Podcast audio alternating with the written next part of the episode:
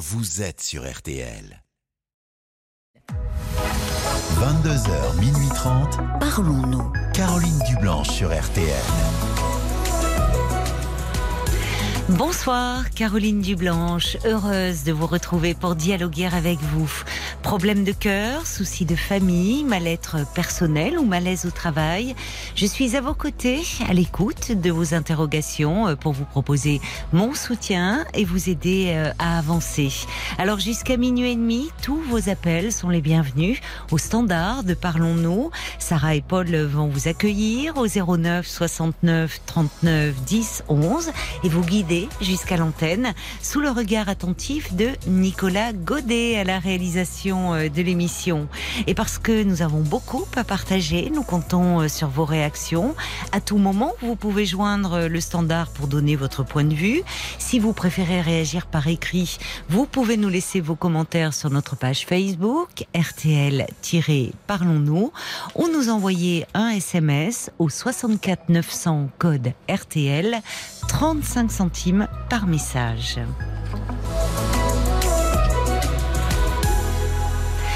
Bonsoir Annick. Ah, bonsoir Caroline. Bonsoir et bienvenue. Oh, je suis vraiment émue alors. Ah bon, bah écoutez, euh, Bah oui. j'espère que... Je vous, ai- je vous écoute depuis. Euh, J'écoute RTL depuis très longtemps Oui. et, et je vous écoute depuis le début et tous les jours en podcast. Ah, bah écoutez, euh, ça me fait très plaisir. Oui, donc euh, vous ne l'écoutez pas en direct, mais euh, et alors qu'est-ce que... Ça m'arrive, ça m'arrive Oui. en direct. Bah oui, là ce soir vous êtes en direct avec nous. C'est pour ça. Donc, mais j'écoute en direct, mais pas jusqu'au bout, quoi, parce que je m'endors. Ah oui, d'accord. Vous travaillez tôt le matin? Non, là je suis en, a- je suis en arrêt de travail là. Ah bon? Qu'est-ce qui vous arrive? Bon, pas grave, une petite intervention, euh, une intervention chirurgicale. Mais sinon, euh, bah, je suis aide-soignante Oui, depuis 30 ans. oui, ah Euh, oui. Principalement soins palliatifs. Ah oui, Donc un métier assez, assez difficile. bien sûr, bien et de plus en plus difficile à l'heure actuelle. Pourquoi de plus en plus difficile à l'heure actuelle? Bah, parce que on prend, euh, vu les protocoles, euh, euh, on prend moins de temps, euh, les valeurs se perdent. Ah bon, même dans les unités de soins palliatifs? Certains, certains.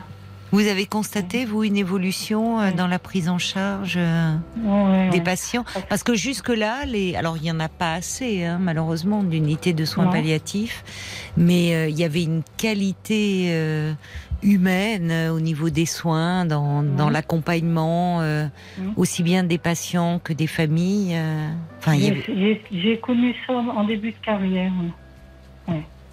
Et pourquoi ça se dégrade? Parce que les Bah, protocoles sont que, devenus oui, plus stricts. Il y a, il y a beaucoup de pro- protocoles maintenant. Et puis, euh, moi, dans la- quand j'ai démarré, c'était une petite structure. Oui, Et puis, on a changé de ville. On a construit une plus grande avec double, double de lit.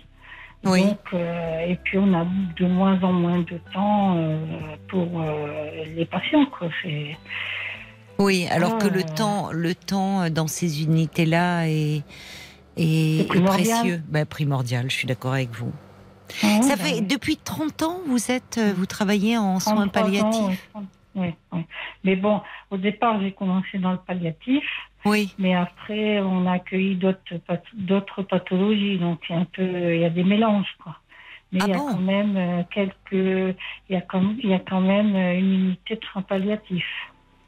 Un Comment je, je me je, je je me disais, alors peut-être euh, bêtement, mais que euh, on pouvait pas rester trop longtemps sans être euh, éprouvé à travailler dans, Ouais. dans ces unités. Je suis surprise que Ouais. vous ayez fait euh, presque votre carrière dans. Oui, mais il y a eu quand même. euh, euh, j'ai connu, bon, j'ai connu une dépression. Bon, ça, Ah oui. c'était pas forcément dû à ça, mais il y a une période où je m'étais remise en question que j'allais changer de métier, quoi, ou changer d'unité. Oui. Parce que Je comprends. Très, très, très prenant. Bah oui. Euh, on enregistre inconsciemment, on, on imprime, on imprime. La souffrance, la, oui. la famille, la douleur, euh, Oui. puis le, des décès. Quoi, ben oui, ben oui, vous voyez euh, les patients partir, bien sûr, décédés, oui. Voilà. oui. Accompagner les patients. Et, voilà, et tout ça. euh, moi, aujourd'hui, bah, je suis contente que je suis en fin de carrière. Quoi. Oui. Et alors, qu'est-ce que vous dites à, à vos jeunes collègues qui, qui démarrent dans la profession? Disons qu'il y en a, ils aiment bien, ils veulent travailler là-dedans. Oui, je pense que c'est ça. Il y a une démarche. Il faut, Il faut aimer. il faut aimer, il faut être volontaire. Enfin, il y a faut quelque être chose. volontaire, parce que Oui. même si on veut travailler là et que, euh, on- disons qu'on tient le coup, on tient pas le coup. C'est voilà. Euh, soit que on, on s'endurcit aussi quand on travaille. Au début, quand on est dans le milieu, moi je suis aide-soignant. C'est vrai qu'au début, euh, euh, vis-à-vis d'un patient, euh, on apprend à le connaître. et puis il faut quelque part, il faut, il faut s'endurcir et mettre un peu des barrières, pas se laisser envahir. Sinon, Oui, pour se coup. protéger, en fait. C'est protéger, indispensable. Sinon, sinon on tient pas le coup. hein. Et vous me parlez d'une dépression que vous avez faite, Oui. alors il y a, il y a toujours euh, plusieurs facteurs qui interviennent dans une dépression, Oui. mais vous pensez que euh, c'est à ce moment-là que vous pensiez euh, changer de service, peut-être que étant pas bien vous-même, la douleur des autres, bah, vous pouviez pas la je- porter en je- plus. oui, ouais, je supportais plus. Je Oui. ne supportais plus. Et comment alors vous, vous vous êtes soigné Parce qu'on parle beaucoup, enfin, de, de la grande fatigue des soignants et même euh, euh, Oui. la, la La dépression, des, la, la souffrance, souffrance des soignants. soignant. Oui, oui. La souffrance du soignant. Ça, je l'ai vécu. Bon, c'était pas du fait uniquement des palliatifs, Oui, euh, mais c'était aussi par rapport à ma vie privée, quoi. oui, Euh, mon chemin de vie et que accumulation et oui.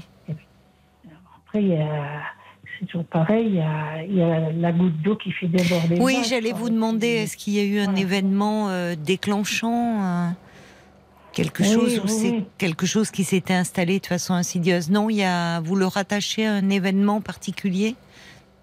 Oui, bah oui, parce que dans ma vie personnelle, oui. oui, ben, C'était quand ça, euh, Annie, que ça vous est arrivé? En 2013, En 2013. D'accord. 2013, 2014. oui. Mhm. C'est-à-dire que, bon, euh, euh, j'étais mariée, Oui. j'ai eu trois enfants, Oui. euh, dont des jumeaux, filles et garçons. Ah oui. Et puis, leur papa, en 2002, euh, il a, dû- a- a eu une intervention au niveau cérébral. Donc, Oui. il s'est retrouvé handicapé en fauteuil roulant.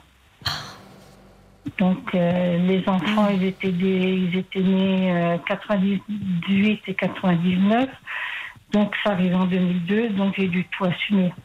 Déjà ça. C'est terrible, oui. Je-. Il a été. Il n'a jamais pu récupérer. euh, Non, j'avais été quand même pré- on avait quand même été prévenu par, par le chirurgien. Mais il avait une tumeur euh, cérébrale. C'était, euh, c'était une tumeur bénigne, mais au niveau du, du tronc cérébral. Oui, donc, donc euh, la moelle épinière avait été lésée? Pas- non, non, non, mais une grosse intervention. Mais le chirurgien euh, m'avait prévenu qu'il y aurait eu des séquelles, des troubles de la vue, de la déglutition, de la parole et surtout de l'équilibre. D'accord. Mais c'est, je l'entends encore, il a dit euh, ce, ce serait temporaire. Et malheureusement, Donc- ça a été euh, Donc, irréversible. il a été, oui, et il est allé un an dans un centre de rééducation. Oui, Donc il revenait le week-end. oui. Et puis, bon, il a fallu assumer, quoi. Les enfants, ils Bah, l'ont vu euh, euh, oui. vu debout avant l'opération et ils l'ont revu en fauteuil roulant. Mais vos enfants, en plus, vous vous, vous êtes retrouvés à devoir porter euh, voilà. un seul. euh, vous avez euh, trois enfants qui étaient en bas âge, là, Oui, oui, oui. oui. Donc, euh, dont des jumeaux. c'est fatigant Ah. déjà. oui, oui, oui. Et donc, j'ai assu- j'ai assumé comme j'ai pu. Vous Et étiez puis, entouré un peu de votre famille? Enfin, vous aviez eu du soutien un peu? Euh, du côté de la belle famille, non. Non. Non Et de après, votre. euh, après euh, moi, j'ai, bon, il, il est allé en centre de rééducation, mais après, il est revenu à la maison. Il a fallu tout aménager la maison par rapport à son handicap. Oui, oui. Et puis moi, j'avais pris euh, deux ans, euh, deux ans sans solde. Quoi. Oui, je voulais oui. je voulais pas démissionner. Donc euh, après, il a fallu reprendre le travail quand même parce qu'il s'est retrouvé en invalidité. Ah oui, donc il n'y avait plus que votre salaire en fait pour faire vivre euh, Voilà, la famille. et Voilà. Et puis euh, bon, il est décédé maintenant, mon ex-mari. Ah oui. Parce que, enfin, je dis mon ex-mari parce que euh, quand je- on était encore euh, en couple, quand on était encore mariés, avec l'handicap, il n'acceptait pas son handicap. Moi, j'en ai peut-être fait trop, étant soignante. Et peut-être, euh, j'avais ma place plus de soignante. Hmm. Ben, c'est compliqué, oui. c'est difficile, hein. Oui, c'est compliqué de trouver la juste place. Hmm. Voilà. Mm. Et puis, euh, c'était euh, insupportable. Et je suis partie. Oui. Je suis partie, j'ai quitté Oui. la maison de mes trois enfants. Et quelque part, après, euh, il fallait les sauver, quoi. Et moi aussi. Oui. Sinon, j'aurais Sinon, je sombrais. Quel Enfin, courage il vous a fallu parce que Ouais.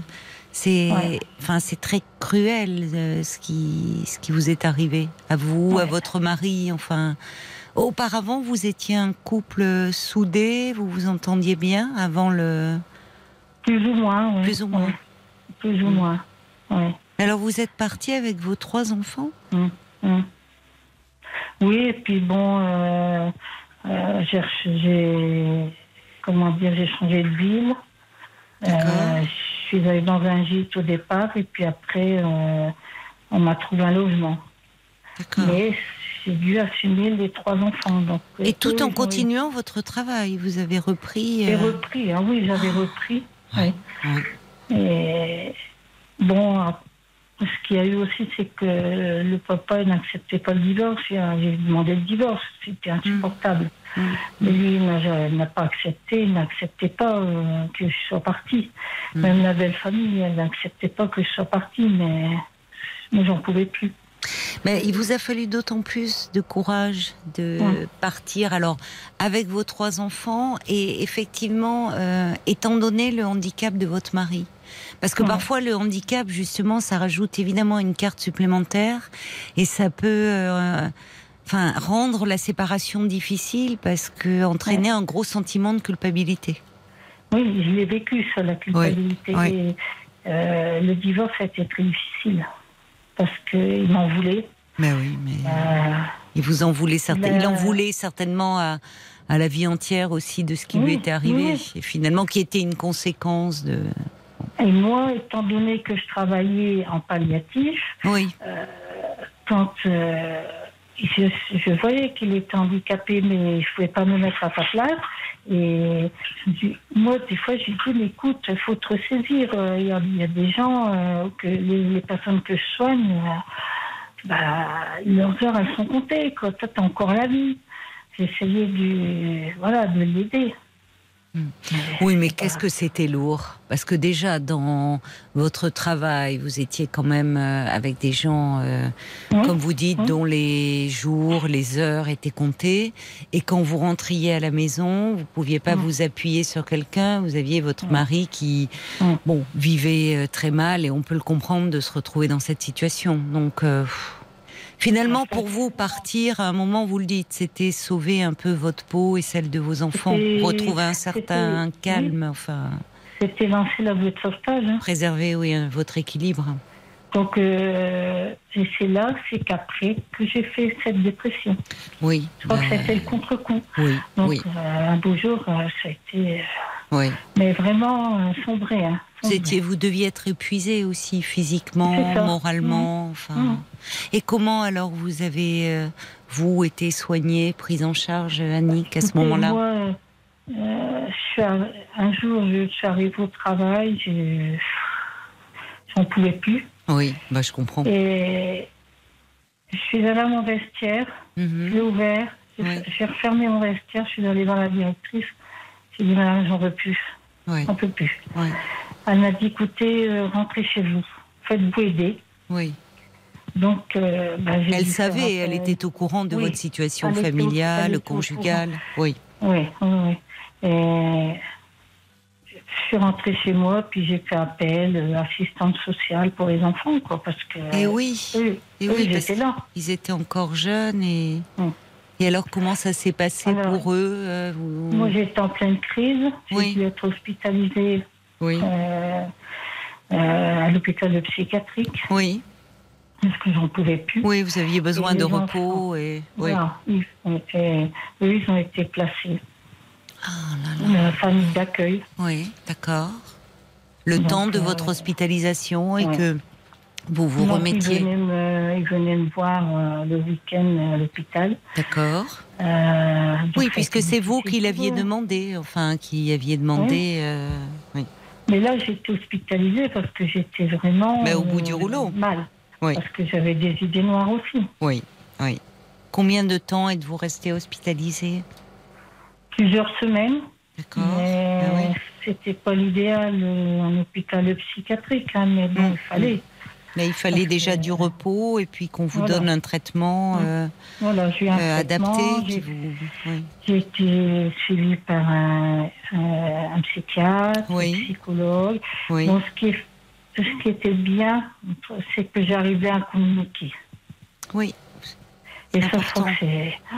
Mais ça, c'est. Quand on arrive à mettre des mots sur, sur la douleur, Oui. euh, ça, ça. Pour moi, ça m'a. Les thérapies, ça- les thérapies m'ont sauvé. Oui, je comprends ce que vous voulez dire. C'est vrai que les gens qui sont que- le plus en difficulté dans les, dans les cas de dépression, c'est euh, justement ceux qui n'arrivent pas à parler. Voilà.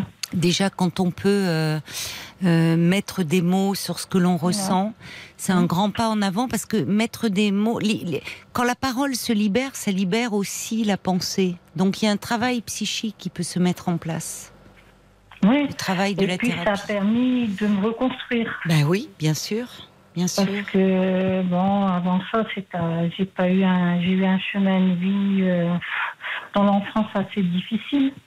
Oui. Moi, je suis déjà moi une jumelle euh, Ah qui oui. a six mois et demi, mais ma soeur jumelle est décédée quelques heures après sa naissance, donc j'ai été trois mois en couveuse. Oui, oui. Euh, séparée, bon, moi je crois que la séparation déjà euh, par rapport à, à la maman, c'est ça, ça, ça, ça, ça oui, ça laisse des traces. Ça laisse des traces. Surtout eu- qu'à votre époque, aujourd'hui, euh, les équipes sont très vigilantes. Où, Ouais. Quand il y a des, de la grande prématurité où on est obligé de placer les bébés en, en couveuse et en néonate, mais on veille à, le plus possible à maintenir le lien avec la maman. C'est-à-dire que qu'elle peut, elle peut Oui, venir. donc- Alors qu'à votre époque, certainement, je vois, vous avez une petite soixantaine d'années, Annick. Oui, Euh, on 60 était- ans, donc en, Oui. en 61. Alors déjà, euh, on n'avait pas les connaissances que l'on a. euh, Et en plus, j'étais pas dans la ville, dans la ville proche euh, de. Ah oui. oui. Où était votre maman euh, Voilà, on a, j'avais été transférée dans une autre ville. Oui, Donc, euh, moi, je crois que déjà là, c'est un premier traumatisme. oui, c'est vrai. Vous avez raison. C'est Euh, la- euh, l'absence de la maman et l'absence de la sœur jumelle. Oui, c'est vrai. Vous vous êtes retrouvée euh, toute seule dans un environnement hostile qui était nécessaire à votre survie. Mm. Mais en venant au monde, vous avez été euh, séparée de, de tout ce, bain affectif dont ont tant besoin les bébés. Et puis, privée euh, de votre petite sœur euh, ouais. avec euh, qui Et- vous étiez, bien Bon, sûr. mes parents, euh, je leur en veux pas, je leur, je leur en veux pas parce que, mais on me mettait toujours sur un piédestal. On disait, ah, c'est la fille prématurée, dire qu'il y en aurait deux. Ils ont, comment dire, euh, ils ont cultivé ça, ils ont, ils ont, ils, ils en parlaient tout le temps. Oui, il Alors parlait moi, tout je- le temps de votre sœur, de vous deux. Vous, êtes- finalement, euh, l'absente prenait beaucoup de place. Voilà. Oui. Et moi, j'ai- j'arrivais pas à trouver mon identité entière. Ah, je comprends. Il me manquait, il me manquait quelque Oui. chose. Donc, il y avait une part en moi qui était assez négative. Voilà. Oui, oui. Oui, je comprends. Il y avait un vécu de de- Mm. d'abandon, de perte. Mm. Euh, et après, vos parents certainement éprouvés Mm. euh, par euh, bah, cette naissance euh, prématurée, le fait d'avoir perdu un bébé, vous ramenez continuellement à cette histoire? Et puis là, j'ai eu des jumeaux, moi. Oui, et oui. Alors, euh, c'est ça. Ben oui, là, ça se transmet. Alors parfois, on dit que ça saute une génération. Non, bah non. Mais là, vous avez eu, d'accord, et vous avez eu garçon et fille, vous. J'ai eu garçon et fille. Et alors, vous avez pu les mener parce que souvent les grossesses gémellaires, elles naissent un peu avant terme, mais mais pas forcément dans une aussi grande prématurité. Comment ça s'est passé pour vous? Allô, Annick? Annick, je vous entends plus. Vous avez dû appuyer sur une touche. Il y a un petit souci. Annick, Annick, est-ce que vous êtes là? Bah, Pourtant, on entend un son. Euh, j'ai l'impression qu'Annick a appuyé sur une touche. Allez, on met un peu de musique. On va essayer de la retrouver.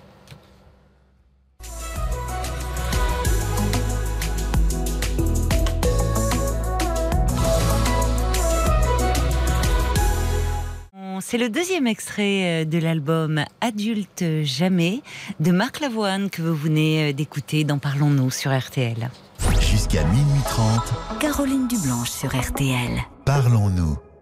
Et jusqu'à minuit et demi, je vous invite euh, à appeler le standard de Parlons-nous au prix d'un appel local au 09 69 39 10 11 09 69 39 10 11 pour me parler ou peut-être pour euh, euh, réagir à un témoignage qui vous touche particulièrement. Et justement, nous allons retrouver Annick.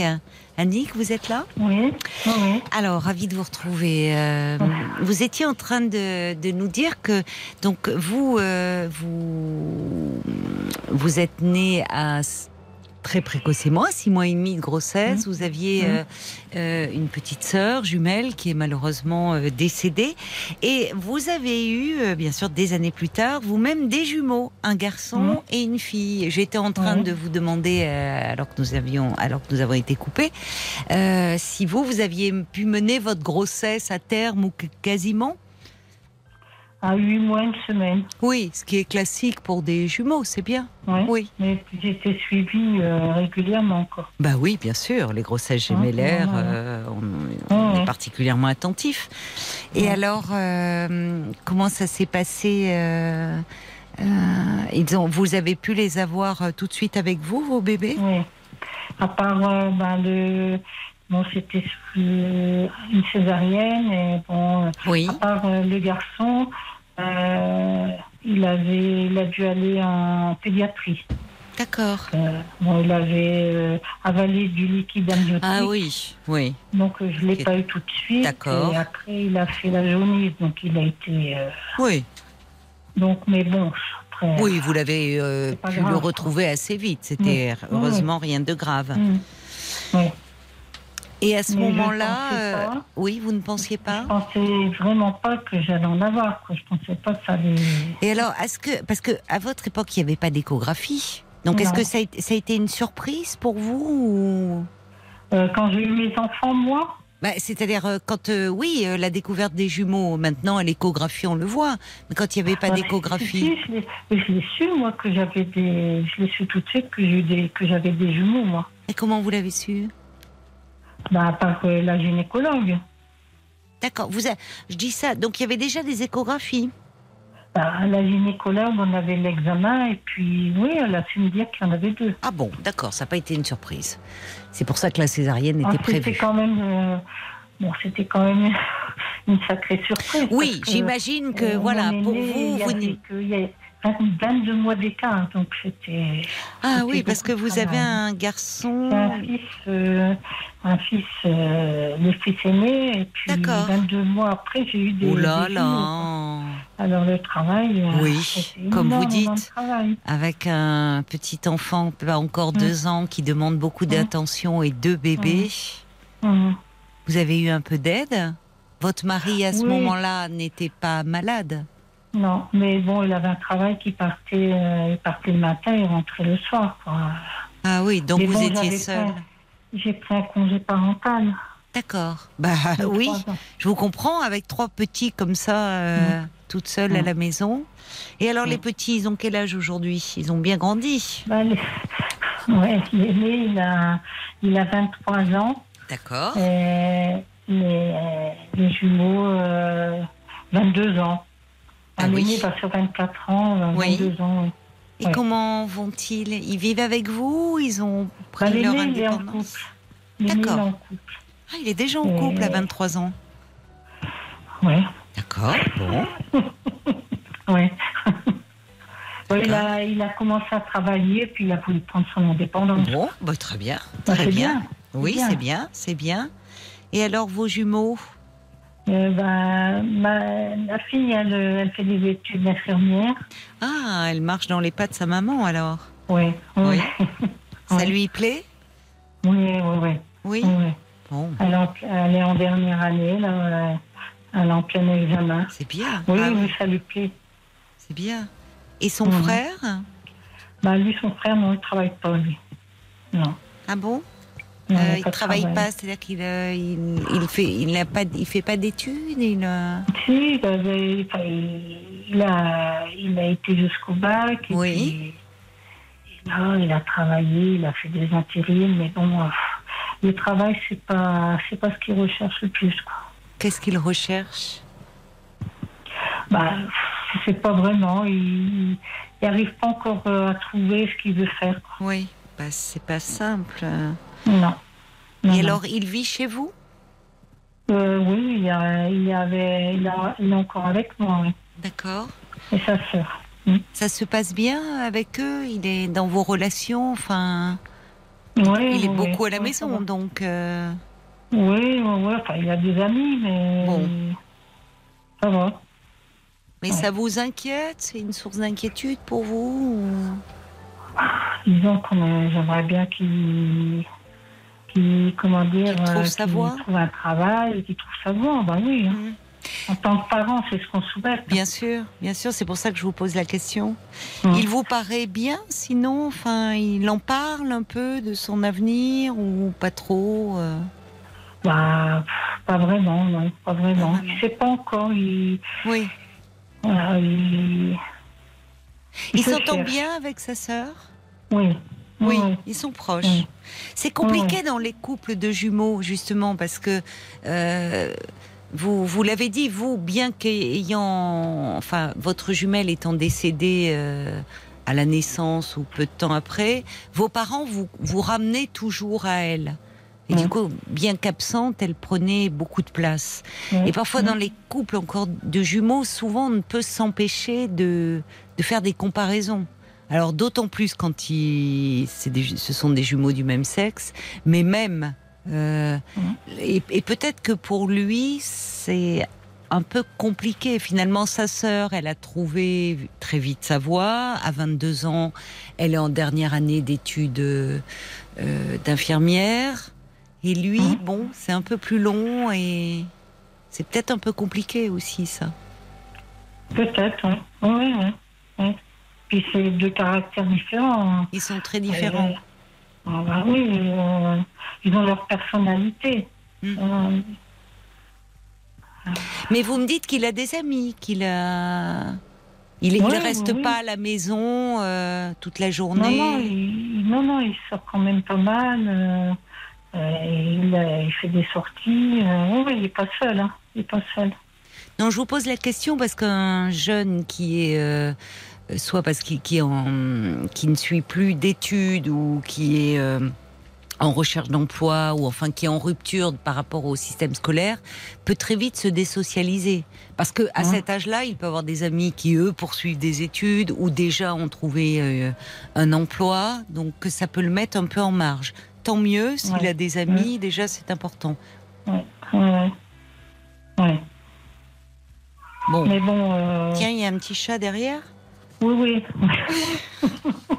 C'est l'heure de, c'est l'heure de lui donner à manger. J'ai l'impression qu'il Non, réclame. là. non, c'est parce qu'elle a l'habitude. euh, elle a l'habitude d'être avec moi la nuit, donc. euh, Oui, elle dit il est l'heure d'aller se coucher. C'est Oui, bah, c'est bah, ils sont exigeants, hein. Ils sont Ils ont exigeants. leurs horaires. hein. Bah, Ils ont leurs C'est horaires. l'heure où habituellement vous allez vous coucher? Ah, plus ou moins, oui. Eh ben voilà. Donc elle, Voilà. bon, elle nous accorde encore un peu de temps, vous pensez? Ben, ouais. On va lui demander l'autorisation. après, je veux pas tout monopoliser l'antenne. Non. hein. Vous n'aviez pas de questions personnes. particulières en fait à me poser. C'était un peu Non, me mais parler moi, de que je, vou- moi, je voulais dire que, euh, étant donné que j'ai- j'ai vécu la dépression, Oui. je peux dire, euh, si ça peut aider les gens qui Ben en oui, souffrent, oui, on bien peut s'en sortir. Mais il faut énormément de temps, il faut de la patience. Oui, vous avez Bon, raison. les médicaments, il en faut, ce sont des béquilles. Oui. Mais ce qui, pour moi, ce qui m'a beaucoup aidé, c'est communiquer. Oui. je crois que euh, bah, le métier que vous faites, moi, ça m'a apporté énormément, énormément. Puis ça permet euh, de dénouer des nœuds de, Oui, dans notre oui. vie. Des- moi, je me posais beaucoup de questions. euh, je disais comment ça fait que je réagis comme ça. euh, Oui, euh, des moments de solitude, de mal-être. oui, Et. Voilà. Et, et ce qui m'a aidé aussi, c'est que une fois, écouté une émission à la télévision, Oui, et puis c'était l'émission de- d'Antenne 2 là, de Faustine Bollard. Ça Oui. commence aujourd'hui. oui, Et oui. puis euh, c'était sur les jumeaux. Et la perte euh, d'un jumeau, d'une Oui. jumelle. Oui, Et il y a une dame qui a parlé et qu'elle avait perdu son jumeau. Mais ça, j'ai tout compris quand parce que les symptômes qu'elle a qu'elle a eu pendant euh, pendant sa vie, quoi, dans sa vie, oui. en l'absence à cause de l'absence de son jumeau, de sa jumelle ou son jumeau, je sais plus. Et ben, je me suis reconnue en elle. Oui, ça vous a Et la- fait du bien. Vous êtes. Ça m'a fait euh, du bien. Et la psychologue qui était sur le plateau a dit c'est le syndrome du jumeau perdu. Hmm.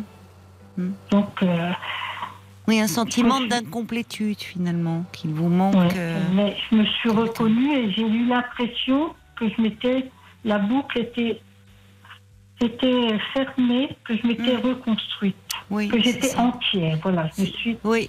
Voilà. Oui, je comprends. Je comprends ce que vous voulez dire. tout ce que je ressentais, euh, par- ça, ça venait de là. hein. Pourquoi je réagis, pourquoi j'avais un mal-être. Il y avait quelque chose qui me manquait.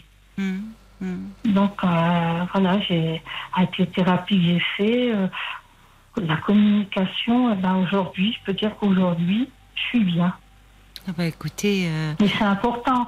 Bah, important, euh, même si l'âge que j'ai, c'est l'instant présent et oui, je crois que oui, parce que la souffrance psychologique, c'est horrible.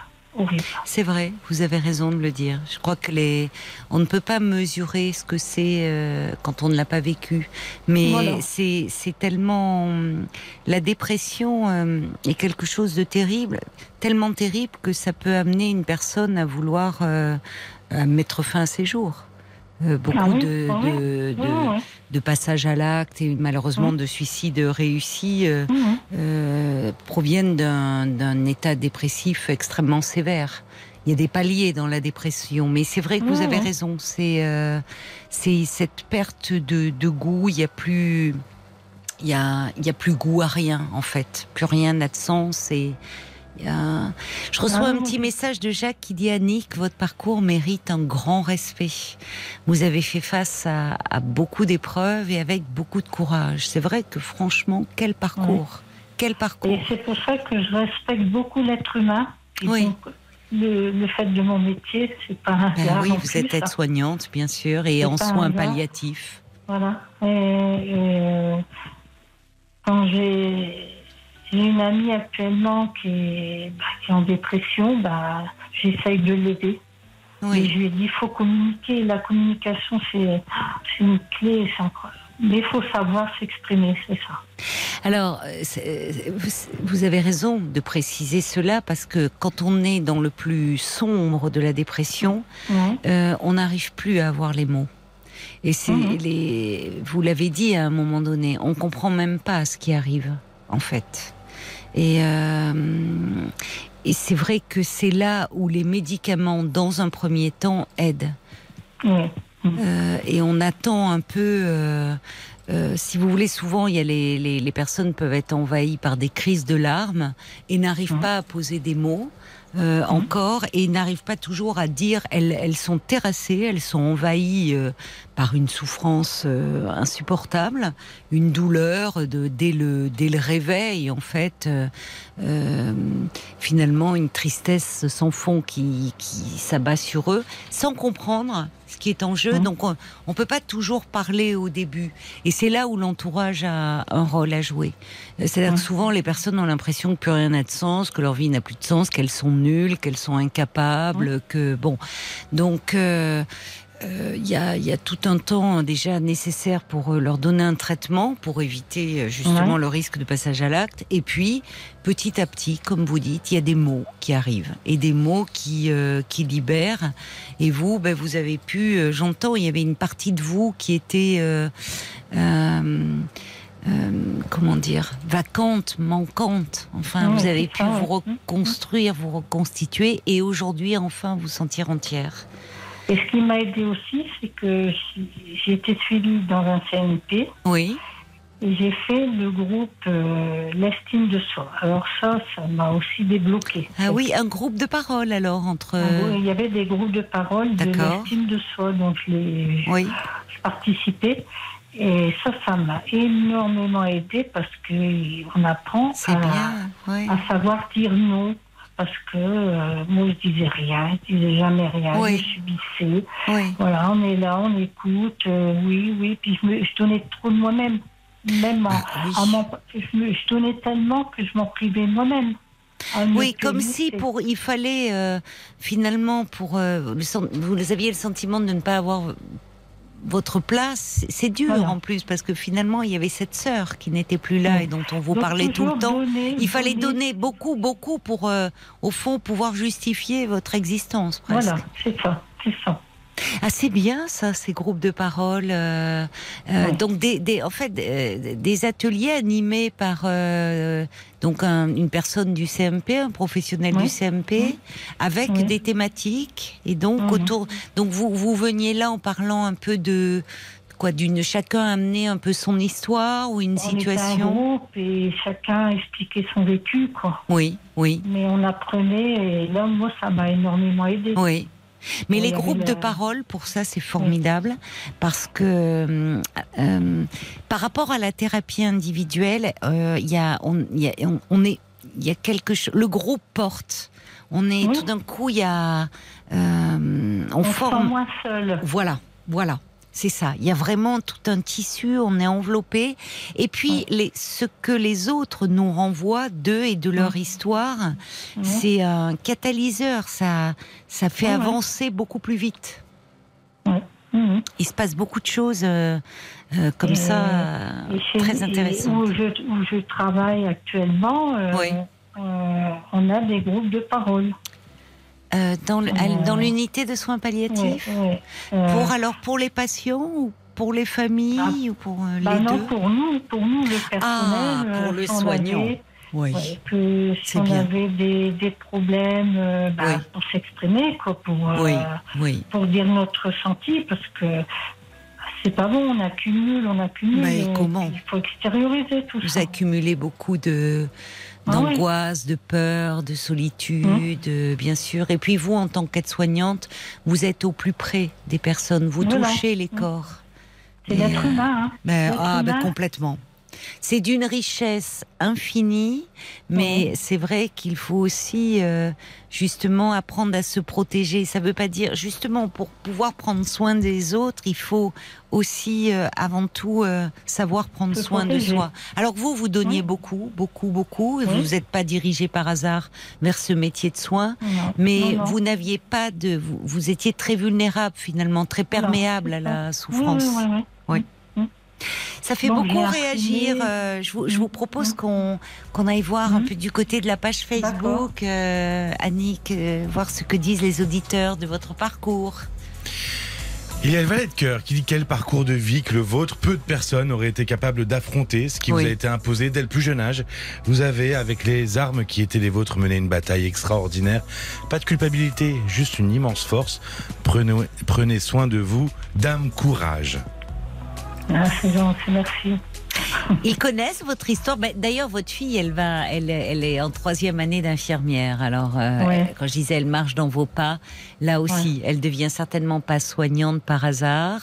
Euh, et ils, ils connaissent un peu votre histoire. Alors évidemment, il y a, l'histo- il y a le, le drame de, de leur père aussi, ce, ce deuil qu'ils ont dû faire. Enfin, tout ça est très difficile, mais ils connaissent un peu votre parcours à vous, justement, de, de jumelles. De vous leur en avez parlé Oui. à vos enfants?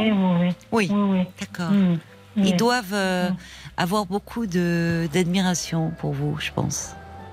Oui, puis euh, euh, bah, il y a de l'amour, hein, de toute façon. Il y a beaucoup d'amour, comme vous dites, c'est hein. l'essentiel. Oui, Ouais. oui. Ouais. Bah, écoutez, je vous remercie beaucoup, euh, vraiment, Bah, euh, ma chère Annick, d'avoir Bah, partagé. moi, je voulais euh, vous dire que j'apprécie énormément votre émission parce que C'est gentil. ça doit aider bon, énormément de gens quand on vous écoute. D'ailleurs, je vous avais envoyé récemment une, une, une carte postale.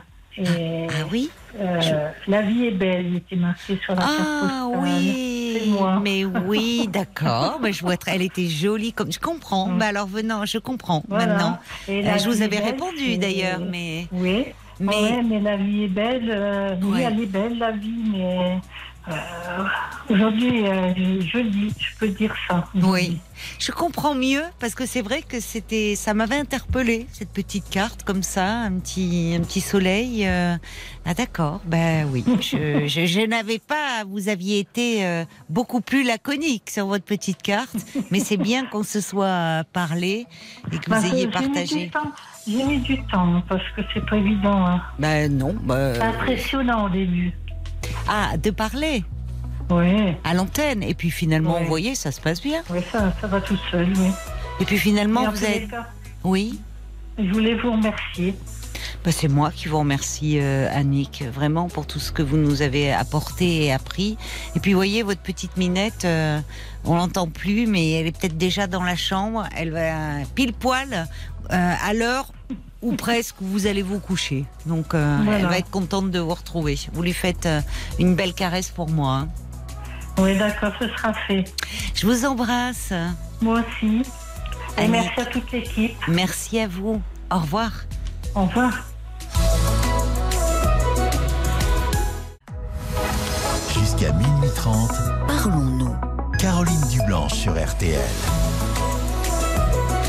Avant d'accueillir euh, Grégory, euh, peut-être euh, encore euh, une ou deux réactions que les auditeurs ont laissées sur Facebook, Paul? Oui, à propos des jumeaux, il y a Stéphanie qui dit que sa belle-mère en 1951 a su qu'elle attendait des jumeaux lorsque le médecin a entendu les battements cardiaques avec son stéthoscope. Ah oui, ben oui, bien Ouais. sûr, oui, c'est vrai. Oui, c'est une sacrée surprise.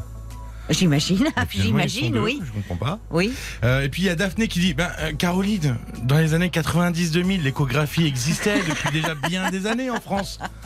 Ben euh, oui, merci Daphné. C'est vrai, je sais pas pourquoi, j'ai toujours été un peu brouillée avec les chiffres, hein, à vrai dire. Et, et je, je pensais, je sais pas pourquoi, je m'étais mis en tête que les enfants d'Annick avaient plutôt une quarantaine d'années. Donc euh, j'étais surprise quand elle m'a dit, évidemment, quand elle m'a dit l'âge euh, Hmm. 22 et 23. Et même maintenant, elles sont en 3D, les échographies. Oui, c'est curieux d'ailleurs. Ouais, J'en ai vu, euh, franchement, Ça euh, Parfois, ça fait un peu On a hâte de voir euh, le résultat final et de se dire euh, le, le bébé, il est beaucoup plus mignon quand il vient au monde qu'en Que sur 3D. hein. Alors les 3D, parents, eux, ils voient, ils voient ce qu'ils ont envie de voir et c'est très bien. Moi, on m'a montré une écho en 3D. J'avais hâte de voir le, C'est le pas bébé. réjouissant. Non, c'est pas réjouissant. Ça faisait un, un petit peu petite alien. Petit hein. alien. Voilà, je posais le dire aux parents, mais bon. Allez, on va accueillir euh, Grégory. Bonsoir, Grégory. Bonsoir Caroline. Bonsoir. Merci de m'accueillir. Eh ben, vous êtes le bienvenu. Merci. Donc j'ai eu le plaisir de vous avoir en ligne il y a un an et demi, deux ans maintenant, D'accord. euh, parce que j'ai vécu une rupture euh, extrêmement douloureuse et Ah, sur le moment donné, effectivement, ça me paraissait insurmontable et, oui, et je ne voyais pas le bout du tunnel. Oui, ben oui. Euh, le temps a fait son œuvre et effectivement, j'ai pu m'en détacher et aujourd'hui, cette personne euh, n'a plus d'intérêt, enfin, d'importance dans, dans ma vie. Oui. Seulement, seulement, seulement, seulement, euh, je me rends compte qu'il y a des répercussions à, à tout cela. Oui. C'est-à-dire que je m'isole de plus en plus. que ce qui me provoquait du plaisir, la lecture, euh, Oui. euh, le cinéma, etc. En tout cas, tout ce qui me plaisait avant ne m'intéresse plus.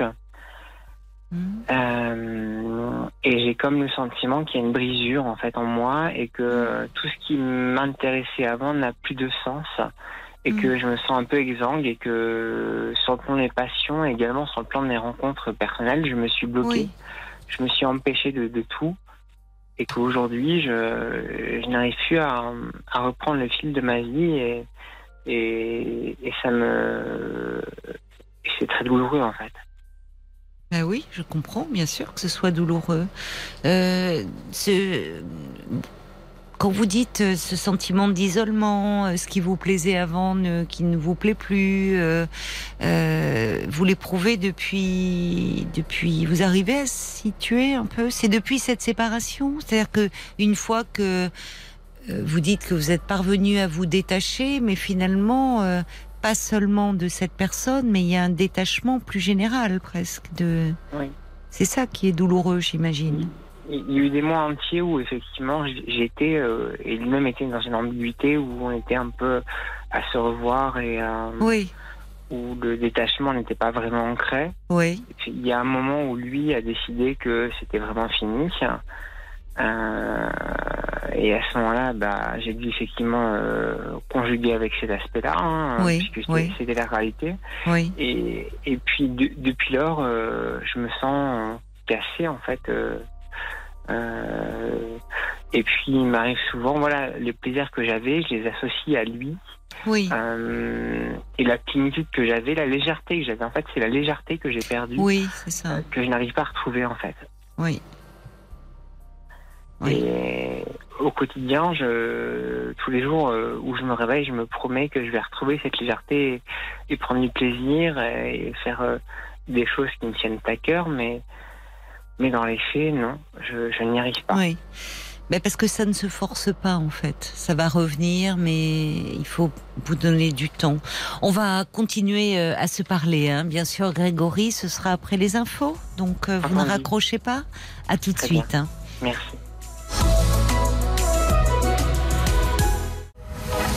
22h, minuit 30. Parlons-nous. Caroline Dublanche sur RTN.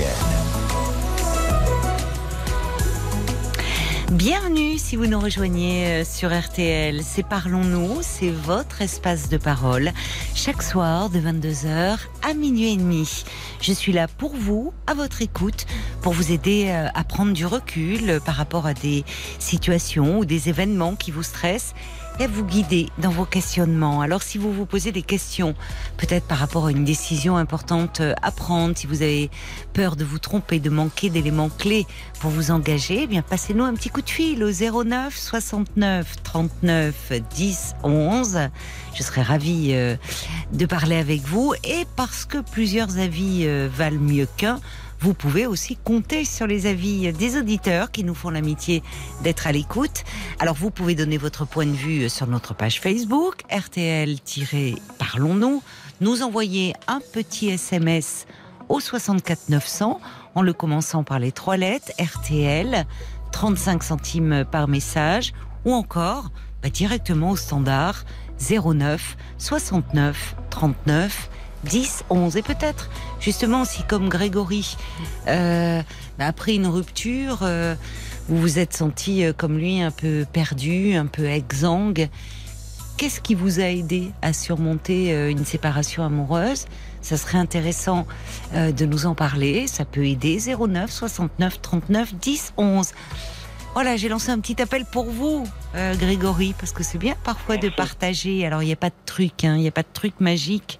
Mais euh, bon, vous dites que voilà, il y a un an et demi, deux ans, euh, vous aviez appelé, vous m'aviez appelé parce qu'à ce moment-là, vous étiez en train de rompre et que c'était vraiment très très difficile pour vous. Aujourd'hui, vous me dites être parvenu à un détachement par rapport euh, à votre compagnon. Oui. Euh, mais euh, le problème, c'est que le détachement, il est plus général. C'est-à-dire que tout ce qui vous faisait plaisir, euh, aujourd'hui, vous n'y trouvez plus d'intérêt. Je voudrais un peu revenir sans, sans, sans- Vous me dites que la séparation elle s'est faite en plusieurs étapes, que vous êtes restés en lien, que finalement c'est lui qui a mis un terme à votre histoire et qu'à Mm. partir de là, bah, euh, il a bien fallu vous vous résoudre euh, au fait que c'était fini. Euh, depuis combien de temps étiez-vous avec ce garçon? On est restés ensemble deux ans. En fait, j'ai été marié pendant 12 ans avec quelqu'un. Et D'accord puis, euh, j'ai eu un coup de foudre pour un autre garçon, donc ce garçon en, en question. Oui. Et puis, bon, ça, s'est- terminé. Et puis, au départ, ça devait être une rupture totale. Et puis, finalement, ça s'est... euh, on s'est revu pendant plusieurs mois et on faisait comme si de rien n'était. Et puis à un moment donné, il a décidé qu'effectivement la, la relation était, terminée et qu'on n'avait plus de, raison de se revoir. Euh, et on avait un mode, un relationnel qui était un peu particulier, qui, qui n'appartenait rien qu'à nous, euh, qui faisait que euh, je me sentais bien. Et que quand il m'a quitté, eh bien, je me suis senti très démuni. D'abord parce que je l'avais perdu. oui. Et quand j'ai accepté effectivement qu'il ne reviendrait pas et que la relation était terminée, Mhm. je me suis dit bah, comment j'allais remplir ma vie? Et aujourd'hui encore, je, je ne sais pas. Je, je, je suis un peu en difficulté. Je ne sais pas quoi faire pour. euh, on avait des, des habitudes, euh, des euh, tous les soirs on avait des, des petites habitudes, euh, des, et là oui. aujourd'hui je suis seul dans mon appartement, etc. Et Vous avez vécu ensemble très vite avec lui? Oui, très rapidement, oui. D'accord. On a mis en place des, des rituels, hein, si je puis Ben dire. oui, euh, oui. Et puis, euh, bah, les rituels, euh, ils se sont évaporés. Euh, au départ, il y a eu la douleur de, de perdre la personne, parce que c'était une vraie douleur et euh, une douleur intense. Mm. Et quand j'ai enfin accepté hein, que, bah, effectivement, il ne reviendrait pas euh, vers moi, Oui. je me suis rendu compte que euh, moi, j'étais resté coincé dans, un, dans des rituels euh, que j'étais le seul à entretenir. Et Vous êtes resté dans cet appartement, vous, qui était le vôtre? Euh, oui, absolument, oui. D'accord.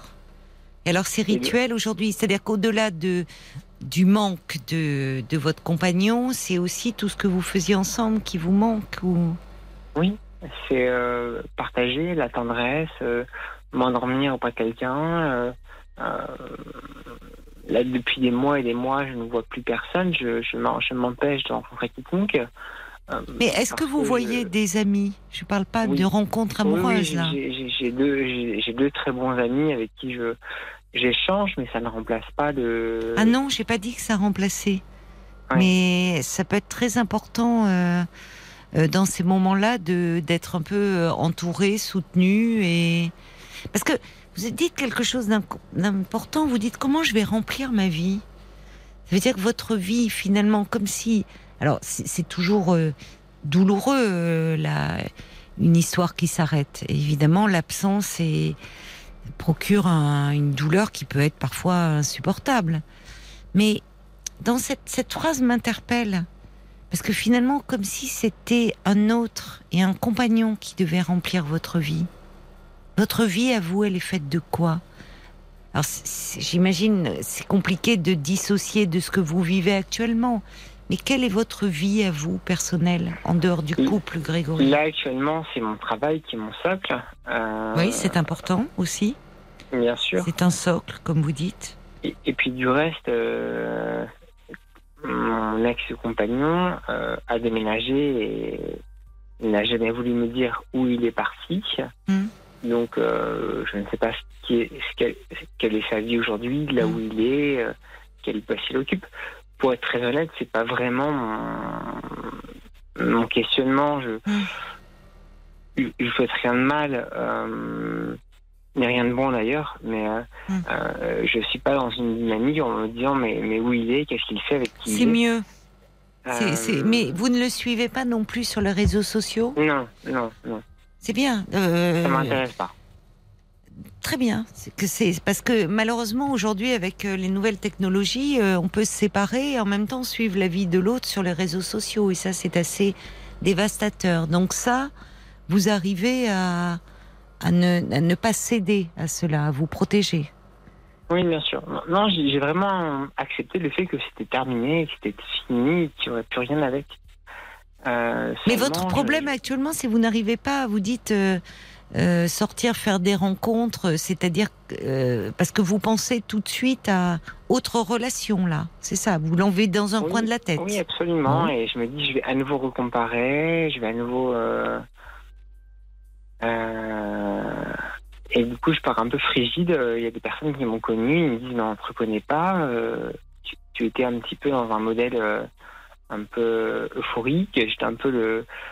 Pas le clown de service, mais j'étais un petit peu. Voilà. euh, Mais Cette très- légèreté dont vous parliez, Oui, ce- ouais, voilà, c'est- que vous avez perdu, que j'ai perdu et, et que je n'arrive pas à retrouver, en fait. ça va revenir, mais il faut vous donner du temps. Cette, euh, cette séparation vous a, vous a blessé très profondément, vous a fait perdre un peu justement ces- cet élan. euh, euh, justement, c'est peut-être. Il, faut, il, faut, il faut en passer par là. Enfin, il faut. Évidemment, on aimerait bien se l'éviter, mais vous n'avez pas le choix en ce moment. Il faut l'accepter et ne pas euh, vouloir aller plus vite que la musique. Hmm. En fait. C'est-à-dire que déjà avoir dans un coin de la tête de bon euh, qu'il y aura une autre histoire, c'est bien.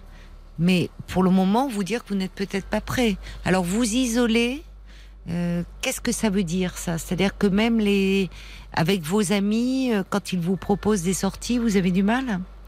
Bah, je peux prendre un engagement et puis l'annuler dans les moments parce qu'effectivement, je me sens mal et Vous que vous sentez mal je préfère autant rester seul. D'accord. Quand vous aviez quitté euh, celui qui était votre mari, euh, c'était pour euh, ce garçon-là dont vous Oui. aviez eu un coup de foudre? Oui. D'accord. Donc euh, là aussi, euh, quand vous vous êtes vous êtes vous vous êtes séparé de celui avec qui vous aviez vécu 10, 12 ans, mais là il n'y a pas eu, vous étiez porté par cette nouvelle histoire d'amour. Absolument, oui. Depuis que vous êtes séparé euh, de ce compagnon, est-ce que parfois vous repensez à votre vie d'avant avec votre mari ou pas? Bien sûr. Et il est encore très proche de moi. De quelle façon? Bah, on se voit euh, quasiment euh, quotidiennement. Même s'il n'y a pas de, comment dirais-je, de charnellement, il, il se passe plus rien. Oui. Vous pensez qu'il est toujours lui amoureux de vous? Non, je ne pense pas. Pourquoi il vous revoit? Euh, J'ignore. Ben Parce oui, que mais- je pense qu'il me voit mal et qu'il euh, et qu'il a envie de m'aider. Ben, parce que Mais lui, lui, ça a dû être une sacrée blessure. Pardon? Je ne pense pas qu'il soit encore amoureux. Je pense qu'il est juste euh, euh, blessé de me voir aussi blessé. Oui, mais ça veut dire qu'il est très attaché à vous. Alors pour autant, Oui. peut-être plus amoureux. Il est en couple lui aujourd'hui? Non, non. Oui. Alors c'est peut-être pas si anodin que ça. Il me dit ne pas rechercher. Pardon? Il me, il me dit ne pas rechercher euh, quelqu'un d'autre, euh, qu'il n'est pas dans une recherche amoureuse, euh, n'intéresse pas. Tiens donc. Comme vous en ce moment. Hmm. Est-ce que cette relation-là vous fait du bien ou est-ce que c'est un peu à double tranchant pour vous? Bah, elle me fait du bien, euh, mais en même temps, je culpabilise. Je me dis, Voilà. est-ce que c'est pas moi qui l'empêche de vivre sa nouvelle vie euh, qu'il mérite? Alors, euh, c'est pas vous, euh, vous n'êtes pas responsable de cela. C'est lui aussi qui revient vers vous. Euh, c'est peut-être, euh, alors évidemment qu'il ait souffert lorsque vous l'avez quitté, c'est une chose, mais il décide aussi de revenir vers vous et, et je pense que ce lien n'est pas neutre, effectivement. Hmm. Sur qui d'autre pouvez-vous vous appuyer? Bah, j'ai lui, puis j'ai deux très bons amis, mon meilleur ami, ma meilleure amie. Euh, Il connaissait votre nouveau compagnon? Euh, bien sûr, oui. Qu'est-ce qu'ils en pensent, lui? Qu'est-ce qu'ils en Euh, pensent, il- eux, de lui, plus exactement? Alors, ils, ils me disent qu'ils ne comprennent pas parce que quand on a vécu les moments ensemble, il y avait Oui. l'air extraordinaire. Et Oui. quand tout s'est cassé, ils m'ont dit on n'a rien compris. Et vous, vous avez compris quelque chose? Euh, non. C'est important, ça. Parce que le, le fait de, hum, comment dire, euh, de ne pas comprendre. Alors il y a toujours des choses qui nous échappent quand euh, dans la décision de l'autre, mais euh, d'être dans une incompréhension totale peut bloquer, peut entraver euh, le, le deuil qui est nécessaire. C'est là que euh, donc vos amis vous disent n'avoir rien compris à votre séparation, mais euh, ils étaient aussi extérieurs. Oui. Et vous, finalement, ça vous est tombé dessus? Il n'a- est-ce qu'il, quelle explication a-t-il donné? Ou vous a-t-il Bah. donné? Ou qu'est-ce que vous, vous en avez compris de votre relation? Moi, ce que j'ai compris, euh, c'est que euh, à un moment donné, euh, j'étais- j'étais vi- visiblement trop jaloux. Euh, qu'il cachait beaucoup de choses. euh, son téléphone était verrouillé constamment. euh, dès que son téléphone vibrait, il n'était pas bien. euh, il s'absentait pendant des heures pour des journées. euh, je pouvais être sans nouvelles pendant deux, trois jours. Oui, donc on pourrait dire en vous écoutant que vous aviez des raisons d'être jaloux. Oui, et puis bah, d'après lui, moi j'étais paranoïaque et, et, et concrètement, les faits montraient que j'avais des raisons de m'inquiéter. Est-ce que vous étiez euh, envahi par la jalousie dans vos précédentes relations? Pas du tout, non, pas du tout, parce que j'ai eu des, des partenaires qui étaient euh, réglo et, et euh, j'avais pas la raison de m'inquiéter. Je... Non, pas du tout. Oui, donc il y avait quelque chose dans son comportement, de- ces choses, euh, ce téléphone verrouillé, ces heures pendant lesquelles il partait où il ne vous disait rien, qui vous mettaient dans un sentiment d'inquiétude. C'est ça, oui.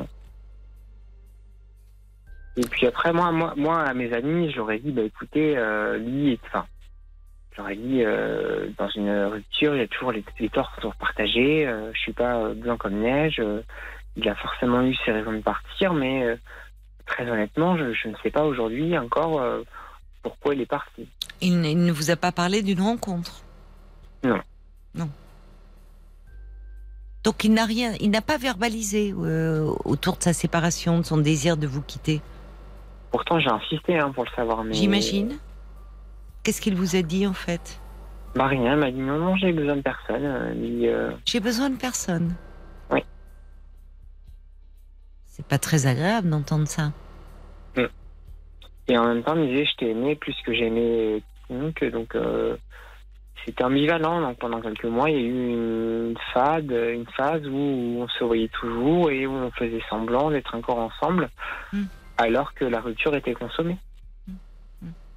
Et puis un jour, euh, il a décidé que c'est la, la- la- la dernière fois qu'on pourrait se voir et, et moi je l'ai pas su. Et quand il est parti, euh, lui il le savait, je pense, Mm. mais moi je ne savais pas.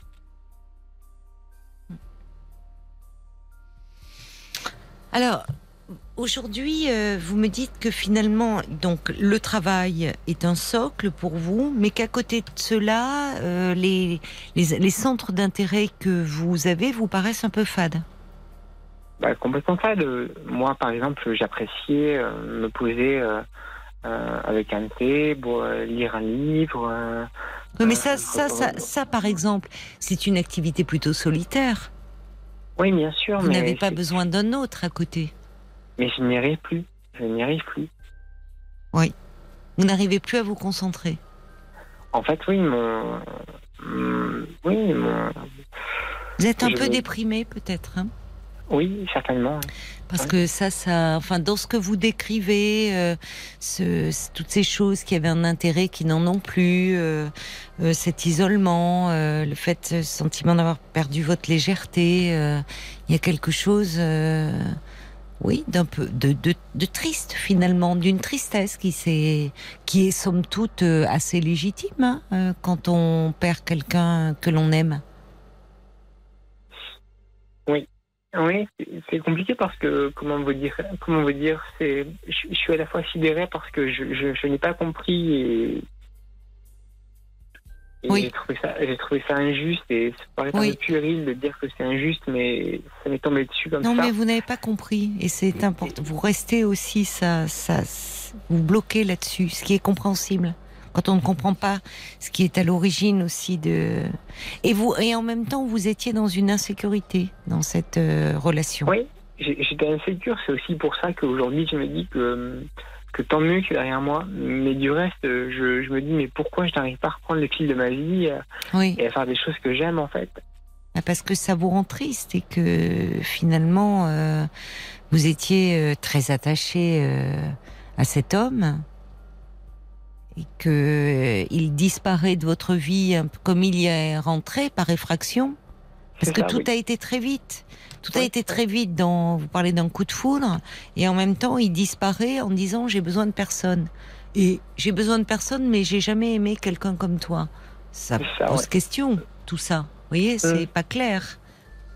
Mm. Et en même temps, euh, une histoire, euh, dans ce que j'entends, qui vous, vous rendez certainement heureux par bien des aspects, mais par d'autres, euh, euh, générait en vous beaucoup d'inquiétude. Et il vous renvoie des choses, tu es trop jaloux, t'es parano, enfin... Ouais, c'est absolument ça, vous avez tout compris. C'est absolument tout ce qui se jouait et, Mm. et, et qui moi-même m'a fait me poser des questions. Je me suis dit, Sur mais- vous-même. Oui, et je, me- je me suis interrogé, je me suis dit, mais qui je suis en fait? Est-ce que je suis une mauvaise personne? Est-ce que je... À ce point-là?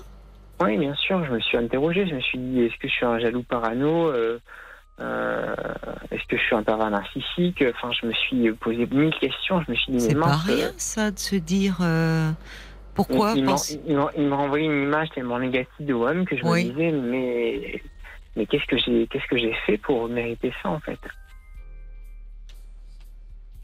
Oui, il vous a fait petit à petit un peu perdre confiance en vous. Me disais,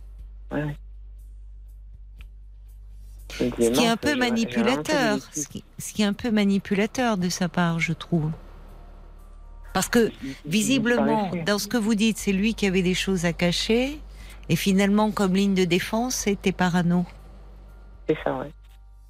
Oui, c'est, c'est, il retourne et renverse la situation. Oui, il me regardait avec un air un peu consterné, des yeux de haut, en me disant mais qu'est-ce que tu t'imagines? Euh, Non, il n'y a pas de problème. Donc, et en plus, dans la façon, quand je vous ai demandé un petit peu comment vous, euh, comment vous aviez, euh, enfin, les raisons un peu qui ont mené à cette séparation, vous m'avez dit que vous ne compreniez pas. Et puis, très vite, vous avez mis en avant la, jalousie, votre jalousie, comme si, au fond de vous, il y a une part de vous qui a fini par y croire, c'était votre comportement qui avait entraîné euh, la fin de votre relation. Je pense. Alors que euh, c'est pour ça que je vous ai demandé euh, dans vos précédentes relations si vous étiez jaloux, euh, et là vous me dites que non. Donc ça, non, ça non, je, je- peux l'être. Enfin, pas plus y a que- des oui. qui m'amènent à le, le penser en fait. pas exagérément. C'est important de se poser la question parce que euh, bon, il y a des personnes malheureusement qui sont dans une jalousie euh, constante qui finit par nuire évidemment à leur relation euh, de couple. Mais euh, à un moment, on peut être dans une, une rencontre qui, qui va faire qu'on va basculer dans une jalousie où on ne se reconnaît pas. Et là, ça amène à s'interroger parce que l'autre peut, consciemment ou inconsciemment, faire en sorte de provoquer cela.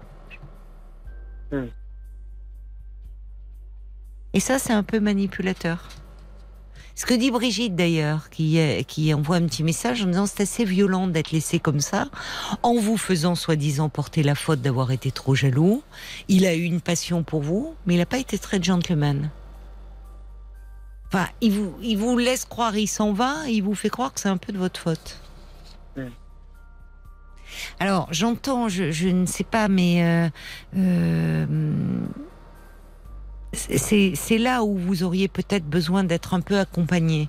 Parce que être quitté, c'est douloureux. C'est douloureux parce que euh, bah, quand l'autre nous, nous retire euh, son, son amour, euh, outre le fait qu'il n'est plus là, il y a, y a plus l'amour qu'il nous portait. Et du coup, euh, bah, on se sent euh, soi-même euh, un peu... on peut avoir l'impression de ne plus avoir trop de valeur. On n'en a plus aux yeux de l'être aimé qui n'est plus là. Mais tout dépend de la confiance que l'on a en soi. Et il y a des personnes qui, après une rupture, ont le sentiment de ne plus avoir du tout de valeur. Alors je dis pas que c'est votre cas, mais vous me dites, je me suis posé beaucoup de questions. Est-ce que j'étais jaloux? Est-ce que j'étais parano? Est-ce que j'étais pervers narcissique? Et forcément, c'est trop cette question. Hmm. Enfin, c'est toujours vous voyez en négatif. Donc il faudrait peut-être que vous soyez un peu accompagné et, et parler un peu de cette histoire, euh, Grégory. Oui, bien sûr. Parce que, enfin, là, euh, c'est pas très long. C'est long quand on n'est pas bien, comme vous. Mais euh, vous- vous êtes séparés depuis combien de temps là? Un an et demi, deux ans, c'est ça? C'est Oui, un, un an et demi, oui. un an et demi. Bon. Euh, Là, ce que vous décrivez, euh, il y a quand même, euh, euh, je vous dis, cette perte d'intérêt pour des choses qui juste jusque-là vous faisaient plaisir. ben, ça montre que vous êtes un peu déprimé, qu'il faut s'en occuper. Est-ce que vous avez des parfois des, des crises de larmes comme ça ou des choses qui Oui, surviennent souvent, un peu Souvent, souvent, parce que je m'en veux de. Je ne, je ne comprends pas pourquoi j'ai perdu ce sens pour ce que j'aimais. Ben parce que parfois, quand on perd l'être aimé, on a l'impression euh, qu'on perd euh, le goût euh, des choses, de la vie, de, vous. Et, et dans, dans une séparation amoureuse, il y a un deuil à faire. Et vous savez, euh, beaucoup de gens euh, entrent en thérapie parce que parce qu'ils se sentent mal après une séparation. Ils ont l'impression qu'ils n'arrivent pas, comme vous le dites, à reprendre le cours de leur vie. Et j'étais convaincu qu'une fois l'avoir pas oublié, mais une fois, à côté du moment où je me réveille le matin en pensant pas à lui, Oui. c'était gagné. Mais non, pas du tout. Alors, c'est déjà une bonne chose. C'est-à-dire que euh, vous ne parlez pas de lui directement, mais vous parlez de, euh, vous parlez du manque et de son absence et de toutes ça. ces petites choses euh, que vous faisiez ensemble ou en tout cas en sa présence et qui aujourd'hui n'ont plus de saveur parce qu'il est plus là. C'est ça, oui. Voyez, mais vous n'êtes plus obsédé par son image. Vous rêvez de lui parfois Non. Jamais. Vous n'avez jamais rêvé de lui. Plus du tout. Oui, En il y a une- revanche, il y a plein Oui. de moments, plein, plein de moments de la journée où je me dis ah oui, euh, là on aurait fait ça ensemble. Si j'avais été dans ce, magasin-là, on, aurait acheté ce, ce vêtement. Si j'avais été euh, dans ce bar, on aurait bu ça Oui. ensemble. vous Si êtes très ça, nostalgique. Oui. Voilà, il y a une nostalgie qui, ouais. Oui. Donc il reste là, hein, en arrière-plan, quand même. Oui. Mais encore une fois, euh, euh, cette rencontre pour vous, euh, elle a été essentielle, enfin, puisque vous avez mis fin à 12 ans de mariage aussi. Oui, oui. Pour cette rencontre-là. Donc vous avez beaucoup investi et vous vous étiez beaucoup projeté dans l'avenir avec cet homme. Bien sûr. Donc, euh, bah, c'est votre tristesse, elle est à la hauteur aussi de de votre implication, de votre investissement dans cette relation. Oui, et puis ma culpabilité de me dire euh, j'ai gâché beaucoup de choses pour, pour ça en fait. Oui, et c'est là où je pense que la présence euh, de votre ex-mari est est à double tranchant pour vous. Je comprends que ça soit un soutien, mais quand il vous dit quel âge il a, votre ex-mari? Il a 43 ans. D'accord. Quand il vous dit aujourd'hui euh, qu'il ne, enfin, depuis que vous êtes séparés, non, je, ça m'intéresse plus, j'ai plus envie. Bon, je pense que, alors peut-être qu'il sait que de votre côté c'est fini, mais c'est une façon de se rapprocher de vous. Et vous, bah oui, forcément, ça vous fait culpabiliser. Mm. Donc ça, vous, vous êtes très tourné vers le passé en ce moment. Passé Ouais. par rapport à l'histoire que vous avez vécue avec votre mari, euh, que vous avez laissé et vous aviez euh, enfin des raisons. C'est pas rien d'éprouver un si gros coup de cœur. C'est peut-être que justement dans cette relation maritale, vous ne trouviez plus euh, un souffle, quelque chose qui vous animait et que là aussi, euh, ça perdait un peu de son sens. Mais euh, vous êtes, enfin, il y a, il y a- il y a plusieurs séparations là qui se rejoignent, je crois, et qui vous empêchent peut-être un peu d'avancer. Donc, euh, je pense que vous gagneriez à aller voir quelqu'un pour en parler. D'accord. Alors, il y a l'homme au camélia qui dit, euh, mais quand euh, Grégory se dit, euh, je suis parano, est-ce que je serais pas pervers narcissique? En général, vous savez, les, les véritables pervers narcissiques, euh, ils se posent pas la question. hein. Vous voyez Euh, Déjà, c'est un signe en général quand on se pose la question qu'on n'est pas là-dedans. Euh, alors, je poursuis le- le- la réflexion de l'homme camélia qui dit ne s'attribue-t-il pas là les travers euh, de son compagnon? Un transfert qui signifierait qu'il vaut mieux se détacher de celui qui était justement peut-être un pervers narcissique. Oh, Je sais pas, mais sans aller jusque-là, il vous a pas fait que du bien, hein, cet homme-là. Non. Et c'est ce que dit Brigitte, pas très sympathique, hein, vivre de devoir cumuler la douleur, le chagrin, mais aussi la soi-disant culpabilité. Et elle ajoute, c'est normal de souffrir, de ne plus partager les choses. C'est dur. C'est dur parce qu'effectivement, au départ, l'autre n'est plus là, mais tout nous ramène à lui et à ce qu'on faisait ensemble. Oui. Ça finit par passer. Mais il faut se donner un peu de, de temps. On va aller voir du côté de, de Facebook parce que j'imagine, euh, bah, on a tous traversé un moment comme ça, une séparation amoureuse et, et on s'en remet, c'est vrai, mais ça peut prendre du temps. Il y a Tina qui dit Ah, cet homme, il est manipulateur, il est un peu dangereux, vous êtes euh, Le encore compagnon un peu de sous. Grégory, Ah oui, oui, pas vous. Grégory, pardon. Parce Ouais, que il faut Tina, dit Est-ce que Tina écrit bah, Grégory, vous êtes encore euh, un peu sous, sous emprise et c'est pour ça que vous souffrez. Attention à la dépendance affective, dit Tina. Euh, il y a Alex qui vous remercie pour votre témoignage parce qu'il dit Moi, je pense aussi que la séparation est très difficile, voire impossible à gérer sans raison. Euh, je me pose moi aussi mille et une questions pour savoir ce qui m'arrive. Moi aussi, j'étais le, le joyeux luron apprécié par tout le monde depuis que ma compagne a rompu. Je me suis renfermé, j'ai plus envie de rien. J'ai l'impression d'attendre la raison qui me permettra de comprendre. Elle m'accuse aussi de tous les torts, alors que dans un couple, bah, finalement, on est deux.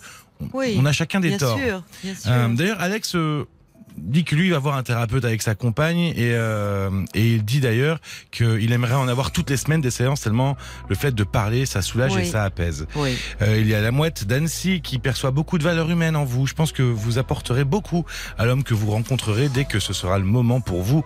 Ayez confiance en vous vraiment et le valet de cœur. Kia, bah, vous vivez votre premier deuil suite à une relation très intense. Bienvenue dans le club des victimes d'amour perdu. Essayez de vivre par vous-même et moins en dépendance de l'autre.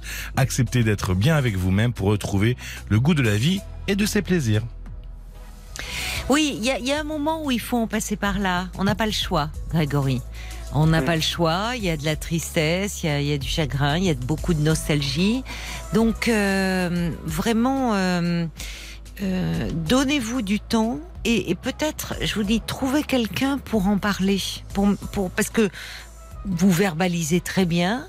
Et euh, bah, dans cet espace-là, vous pourrez déposer votre chagrin, vos douleurs, vos questions aussi. À quel point ça vous a remis en question Euh, Et je pense que ça vous vous aidera à retrouver un peu un élan, à retrouver, à, re- à reprendre le cours de votre vie, à retrouver du plaisir.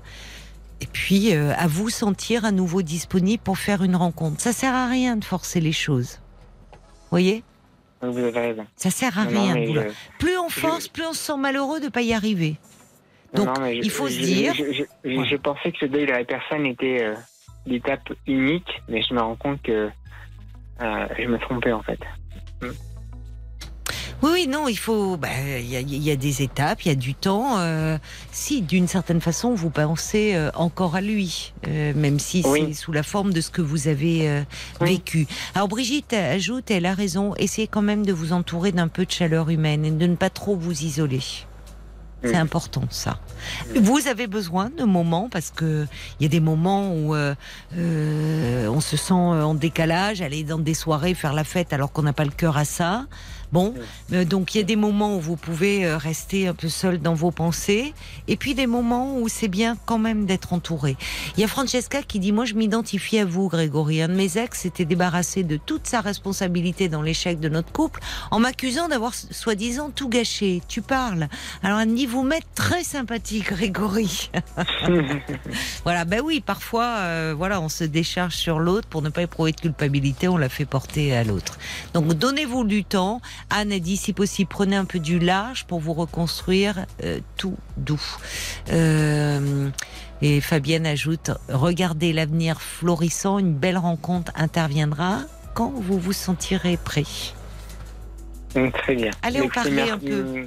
Merci infiniment à tous les auditeurs et à vous-même. Ils ont été Euh, nombreux à réagir. Je vous embrasse. vraiment Chaud, chaud au cœur. Prenez soin de vous, Grégory. Au revoir. Au revoir. Merci Caroline. Au revoir.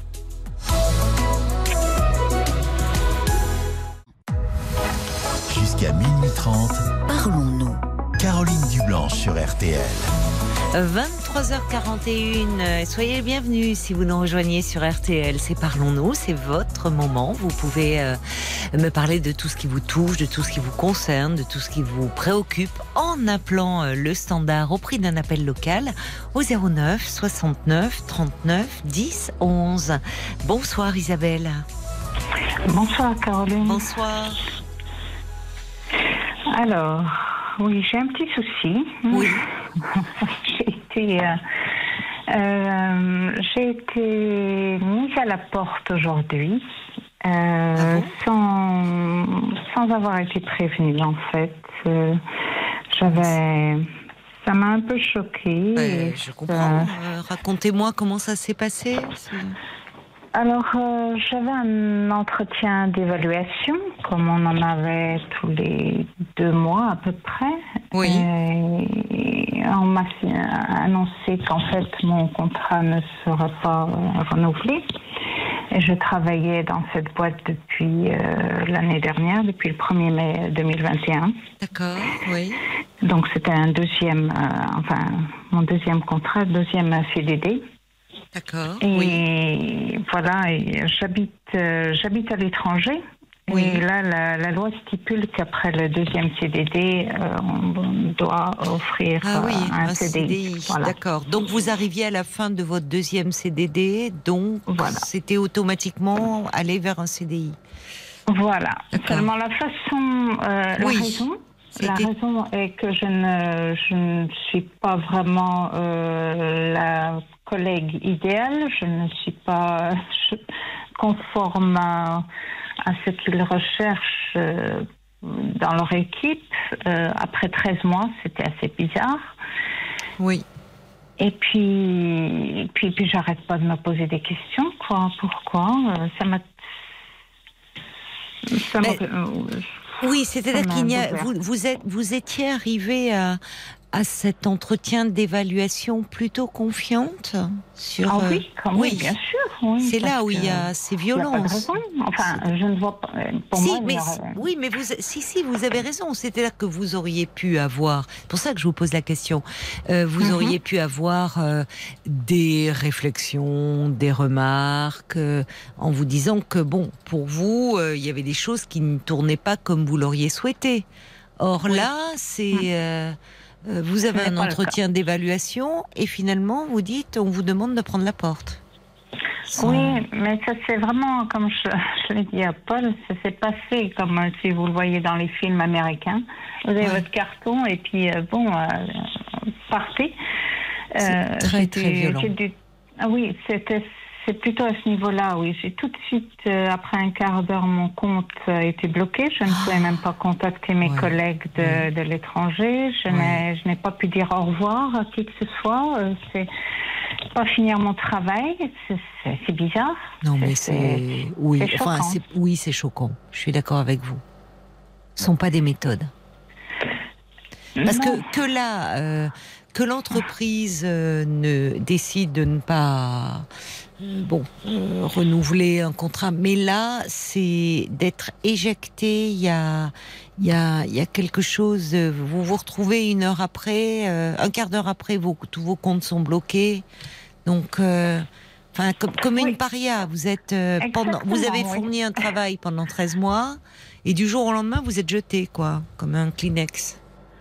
Oui, c'est c'est- c'est ce- c'est l'effet que ça me, euh, cela me fait. Et puis, euh, le pire, c'est qu'ils m'ont recruté euh, dans une autre entreprise il y a 13 mois parce qu'il y a ici ils ont de la difficulté à trouver certaines, enfin, du personnel qui parle français.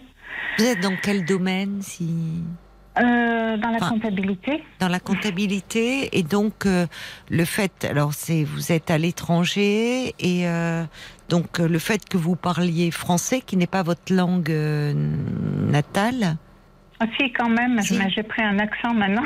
ben oui parce que vous avez un accent du pays dans Ah lequel vous vivez quelle horreur. ah c'est Oui, incroyable vous avez pris l'accent oui du pays dans lequel vous vivez Eh oui, Depuis longtemps, ça- alors ça- bah, je vis ici depuis 30 ans, oui. Ah donc oui, j'ai 55 bah oui, je ans, oui, comprends. donc ça va être encore plus Oui, oui, parce que moi, vous voyez, je pensais que euh, effectivement, le français n'était pas votre première langue. Bon, Eh ben vous voilà, le parlez très bien. C'était vous le parlez très bien. hein. C'était plutôt par rapport à votre accent, Isabelle. Oui. Oui, bien sûr, oui. Non, c'est logique. Après un certain temps, on- je crois qu'on prend un accent. Ben oui, bien je- sûr, bien sûr. Oui. Je, je parle le français de temps à autre, mais ça reste quand même limité, bien Oui, sûr. Oui. Alors Enfin, là, euh, donc ils étaient venus vous chercher, c'est ça? Ils étaient venus vous chercher, vous avez recruté il y a 13 mois. Oui. Euh, ce, qui est, ce qui est choquant, c'est euh, la, la façon de procéder. C'est-à-dire euh, comme si Oui, euh, du jour au lendemain, vous n'êtes plus rien en fait. Enfin, euh, alors, sur le plan, euh, évidemment, dans, dans, dans leur façon de faire, évidemment, que vous restez vous, est-ce que vous êtes... Mais c'est ce- c'est cette façon de procéder qui, qui interpelle. Oui, et ça m'a. Enfin, je n'arrête pas d'y penser depuis que je suis Ben, c'est rentrée à la normal, ça s'est passé et aujourd'hui. Ça s'est passé aujourd'hui, oui, à 16h, enfin à 15h30. euh, À 16h, j'étais déjà dehors et puis euh, au revoir, voilà, adieu même. Et finalement, aucune possibilité, parce que en plus, euh, on parle, il y a des. euh, ce que l'on vous reproche, qui sont pas vraiment des arguments très professionnels. Il y a, ça tourne un peu à l'attaque personnelle. Je trouve dire de vous que vous n'êtes pas la collègue idéale. Enfin, c'est Hmm, vague. oui, c'est vrai, mais sans, sans, sans raison, sans, sans, c'est plutôt, euh, disons, mon, mon supérieur qui, euh, qui, qui m'a donné cette raison. Euh, mais ce n'est pas une raison, ce n'est pas un argument. Non. Ben, me C'est-à-dire, alors fondé. vous, parce que au fond, est-ce que vous aviez, c'est ce que j'essaie de comprendre. Déjà, la façon de procéder, on l'a vu, très brutale, mais vous étiez arrivé plutôt confiante, ce qui veut dire que jusque-là, votre responsable, vos supérieurs hiérarchiques, ne faisaient pas de réflexion particulière sur votre travail, il n'y avait pas de mise en garde, on ne vous avait pas dit attention sur le plan relationnel, euh, c'est compliqué, il faudrait être plus conciliante ou je ne sais quoi. Enfin bon, il y, y avait, on, on ne vous a rien dit pendant ces 13 mois sur euh, le Non. comportement au travail, sur votre travail lui-même. Non. Et vous arrivez là et on vous dit que ça ne va plus. Voilà, et c'est ça, c'est ça le plus, le plus choquant, je trouve, parce que ce n'est pas, euh, ça ne doit pas être la vraie raison. Mais pourquoi euh, Mais la vraie raison est peut-être qu'ils ne veulent pas. euh, vous dites ici, là où vous êtes, au bout de deux euh, CDD, euh, forcément, s'ils réembauchent, ils doivent le faire en CDI. Donc peut-être que la vraie raison, c'est euh, bah, ils virent au bout de deux CDD, ils reprennent quelqu'un et, et comme ça, ils font pas de CDI, non? Oui, ça, ça- ça- cela doit être la vraie raison, mais euh, pourquoi ne Mais pas alors autant le dire? le et ne pas Voilà. euh, dévaloriser la personne que l'on a en face de soi. Non, et c'est, je ne sais pas, j'avais vraiment le sentiment d'être bien intégrée dans l'équipe. Euh, on travaille ensemble depuis, avec les mêmes personnes depuis 13 mois. Enfin, Comment elles ont réagi, vos collègues? Parce que justement, est-ce que vous dites, c'est violent aussi, ça, même pas pouvoir dire au revoir. euh, Enfin, vous pourrez. euh, elles ont vu que vous partiez avec votre carton, euh, vos affaires dedans? Deux collègues, oui, parce que bon, euh, la situation actuelle permet de, de travailler souvent de, en télétravail. D'accord, Voilà, oui, Donc oui. euh, les autres étaient à la maison. Euh, une était libre. euh, De, c'est une petite équipe de six personnes. D'accord. De- les autres étaient à la maison. Voilà. Donc euh, c'est, elles ont vu ça, elles n'ont rien dit. Euh, Elles n'ont rien gens- dit. C'est-à-dire qu'il n'y a pas eu un geste vers vous euh, Non, non. Et puis les gens n'osent pas trop euh, réagir dans ce cas-là, je crois. Ouais, ouais, Elles sont, vos collègues sont en CDD ou en CDI Euh, une est en CDD, une en CDI. Donc les deux qui, qui étaient là encore. Ouais. Oui, mais ce qui est la, terrible. plus- la plupart sont en CDI quand même. Hein. Donc euh, c'est ça. Oui, donc moi, elles dont ne craignent pas pour leur poste. Non, en principe. A priori, en principe. mm, Oui, ça ne veut- on n'a plus de garantie à présent, C'est apparemment. vrai, vous avez raison. Mais c'est quand même. euh, Mais Enfin, vous bon, voulez moi, dire, attendez, pardonnez-moi, il y a un petit décalage avec, donc j'ai l'impression de parler sur vous, mais euh, est-ce que euh, vous voulez dire, quand vous dites elles n'ont rien dit, euh, quand vous, elles vous ont vu partir avec votre carton sous le bras, elles sont pas venues, euh, euh, vous, vous je sais pas, vous vous embrasser, ou vous dire, enfin, un Ah non, petit mot. et- d'a- non. Les deux qui étaient là. Ici, on n'embrasse pas ses collègues. Hein. Bon, bah, remarquez ici non plus, puisque euh, avec la pandémie, on n'embrasse plus maintenant. On fait des checks. Ah ou oui. On reste. Bon, d'accord. Non, Non, mais non, enfin. mais elles n'ont. Une était au téléphone. Euh, donc avec un, elle appelait un client, en conversation avec un client, et l'autre, euh, l'autre n'a pas bougé. Mais, mais je crois, j'ai le sentiment qu'elles ont été prises de court. Voilà. Donc c'est pas. Oui, c'est euh, possible aussi, puisque vous-même, vous-même, euh, vous ne pouviez, vous n'imaginiez pas une seconde que ça allait se passer comme ça pour vous. C'est-à-dire que vous n'avez même pas eu le temps, dans l'entretien d'évaluation, normalement, euh, avec votre responsable, vous, vous parlez un peu du travail. De, au fond, ça a été à charge cette, euh, cet échange. Exactement. Vous n'avez pas eu le temps de même lui dire au fond que vous contestiez, ce qui, est- ce qui n'aurait pas changé la décision, mais qui aurait pu vous faire du bien. Euh, oui, je, je con- contestais la raison. Oui. je l'ai- mentionné parce que, bon, euh, même si j'ai un accent, j'ai quand même un petit fond français encore. Donc, Donc un petit euh, fond contestataire, vous voulez dire? Oui, oui. Malgré tout, Oui. euh, ce qui n'est pas euh, le cas euh, ici. Mais donc, je, l'ai dit, mais pff, ça n'a ça n'a- rien changé, bien sûr. Je m'y attendais pas. Mais c'est- ça me choque encore. J'ai du mal à. C'est normal. Je suis entrée, euh, disons, dans le même état que, que quand je suis divorcée il y a comme bien, bien longtemps, Oui. à me remettre les, les, les morceaux d'un puzzle. et que je me dis, qu'est-ce qui a pu se passer, à quel moment, qu'est-ce qu'on a dit? Euh, je, je recherche une raison Mm. valable. Mm. Et je ne la trouve pas. Et je ne pense pas que je vais la trouver, honnêtement. Mais Non. c'est- perturbant. Mais Voilà. c'est très. Mais, mais euh, bien sûr que c'est perturbant, Isabelle. Enfin, euh, vous allez travailler. Alors, c'est. euh, qu'il n'y a, il pas un moment. Vous, vous, vous allez avoir un entretien d'évaluation. Vous êtes plutôt confiante. Et là, vous vous retrouvez face à une personne qui vous accable et, et qui vous dit, euh, en gros, de prendre la porte. Je sais Oui. et, l'instant d'après, un quart d'heure après, vos comptes sont bloqués. Donc ça veut dire que ça avait été décidé euh, en amont et qu'il n'y a eu aucun... euh, parce que ça peut se préparer, ça. Enfin, ou à travers des, des, des remarques qui vous auraient été faites. Ou même on peut dire... Bon, alors c'est plus difficile à dire, mais dire, euh, écoutez... euh, la, la situation fait que nous n'allons pas pouvoir euh, permettre, nous n'allons pas pouvoir nous permettre de, euh, de vous de vous proposer un CDI. Oui, mais à la limite, on, peut l'annoncer à l'avance. Parce que Oui, là, encore, j'avais encore suis un mois, cinq semaines, Je suis d'accord même avec pas. vous. Euh, on est à la fin du mois, donc il y a quand même beaucoup de travail au niveau de la comptabilité. Euh, cette semaine et la début de semaine prochaine. Euh, donc c'est assez, assez particulier.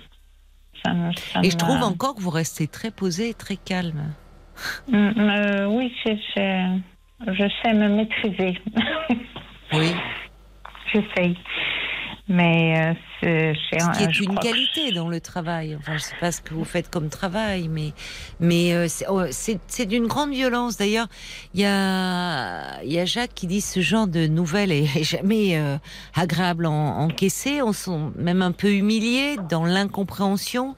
Ces méthodes brutales Mm. de management ne grandissent pas ceux qui les appliquent. C'est une forme de maltraitance, mais je suis d'accord avec lui.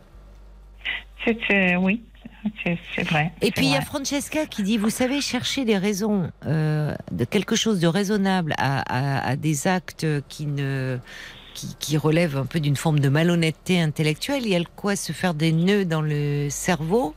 Elle dit, vous savez ce qu'on dit, euh, qui veut noyer son chien l'accuse d'avoir la rage. Ah, oui, c'est vrai. J'avais oublié celle-ci. Mais Ouais. ce qui est terrible, c'est que euh, malheureusement, euh, vous parliez des États-Unis où vous dites, enfin, vous dites les films où on voit euh, la personne effectivement, on a, on- il est dans un open space et et puis Ouais. euh, on lui dit voilà c'est terminé, il, il ramasse toutes ses petites affaires sur le bureau et hop, même pas le temps de dire au revoir. Mais vous savez aussi qu'il y a d'autres boîtes et de multinationales qui ont fait où les les les, les gens ont appris qu'ils étaient licenciés euh, par euh, comment dire. Euh, je cherche le thème par écran interposé, enfin par euh, vidéo, Ah oui. vidéo. Oui, vous avez vidéo, le, responsable, je sais pas, des ressources humaines ou quoi, qui vient. Voilà, vous avez réunion à telle heure et il annonce par vidéo que, qu'ils sont virés et puis bah l'instant d'après tout est coupé. Enfin, oui. Et, et en fait, on est, c'est c'est inouï. Ça ça broie. C'est quelque chose qui qui broie les gens. Ça. Oui, ça. Ce sont ça- des méthodes oui. de management qui sont très perverses. Voilà. Oui, c'est vrai. C'est- plutôt. Mais je pense que c'est quand même une réaction normale, peut-être naturelle, de, de chercher une raison. Enfin, on a besoin d'un Oui. d'un motif. Oui. Voilà. Voilà, vous, avez pas. raison. Vous avez raison, Isabelle. Bien sûr que euh, face à quelque chose qui nous paraît euh, injuste et injustifié, euh, bien sûr que vous vous raccrochez à quelque chose de rationnel. Et malheureusement, le risque est grand de chercher des raisons en, en- en- liées à votre comportement ou à votre attitude ou à vos compétences ou à votre enfin tra- à la qualité de votre travail. Exactement. Et, et d'autant plus qu'on vous dit, parmi les raisons invoquées, que vous n'étiez pas une collègue très agréable. Enfin, euh, non, vous non, vous n'étiez pas la collègue idéale. C'est intéressant d'ailleurs, qui définissent euh, le profil de la collègue idéale. Ils l'ont défini le profil de la collègue euh, idéale? Non. Ça vaudrait Non, le coup d'interroger vos collègues, puisqu'il y en a, vous pouvez dire, enfin, moi, à votre place, je le ferai de passer un petit coup de fil pour, au fond, vous voyez, plutôt que de, de, certaines dont peut-être vous étiez plus proche, ou même celles dont vous étiez pas proche, dire, ben voilà, je voulais vous annoncer, j'ai été virée. Parmi les raisons qui m'ont été données, il y a que je n'étais pas la collègue idéale. Je n'ai pas eu le sentiment que nos relations étaient euh, difficiles ou conflictuelles, mais peut-être euh, me suis-je trompée. euh, Qu'est-ce que tu pourrais me dire ou qu'est-ce que tu as à me dire à ce sujet? Oui, je peux essayer, oui. Peut-être. Parce que peut-être elles-mêmes vont tomber des nues, dire mais enfin Isabelle, euh, Ah oui, on, comprend on pas ce qui se passe. on- une sortie la, la semaine dernière, même un dîner. On a euh, juste notre euh, notre département, donc euh, je sais pas. Je pense que j'aurais quand même remarqué quelque chose, mais c'est ça. Je me, je me pose vraiment beaucoup de questions, quoi. Ça reste. Ça va rester toute la toute la soirée. Vous pouvez en parler parce que vous me dites vous êtes divorcée, donc vous êtes seule là euh, chez vous quand. euh, Oui, mais j'ai deux grands-enfants, enfin 17 et 22 ans, mais bon, je ne veux pas les embêter avec ça. Oui, donc là Euh, vous prenez beaucoup sur vous. Ah oui, oui, oui, souvent, oui. Vous ne leur avez pas dit pour le moment à vos enfants. Vous attendez d'encaisser un peu les choses. Demain, c'est là, ici, il y a une, un gala. D'accord. On va continuer nous à se parler hein, euh, après après les infos de minuit. D'accord, Isabelle? À tout de suite. D'accord.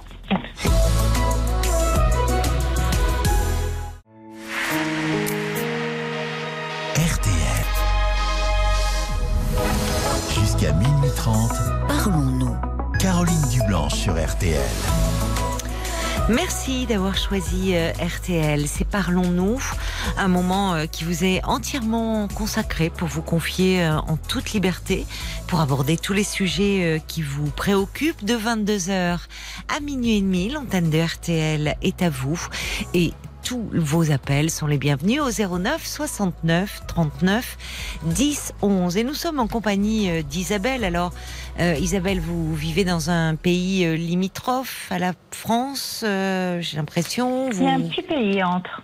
D'accord. Et aujourd'hui, euh, vous y vous le vivez. J'habite aux Pays-Bas.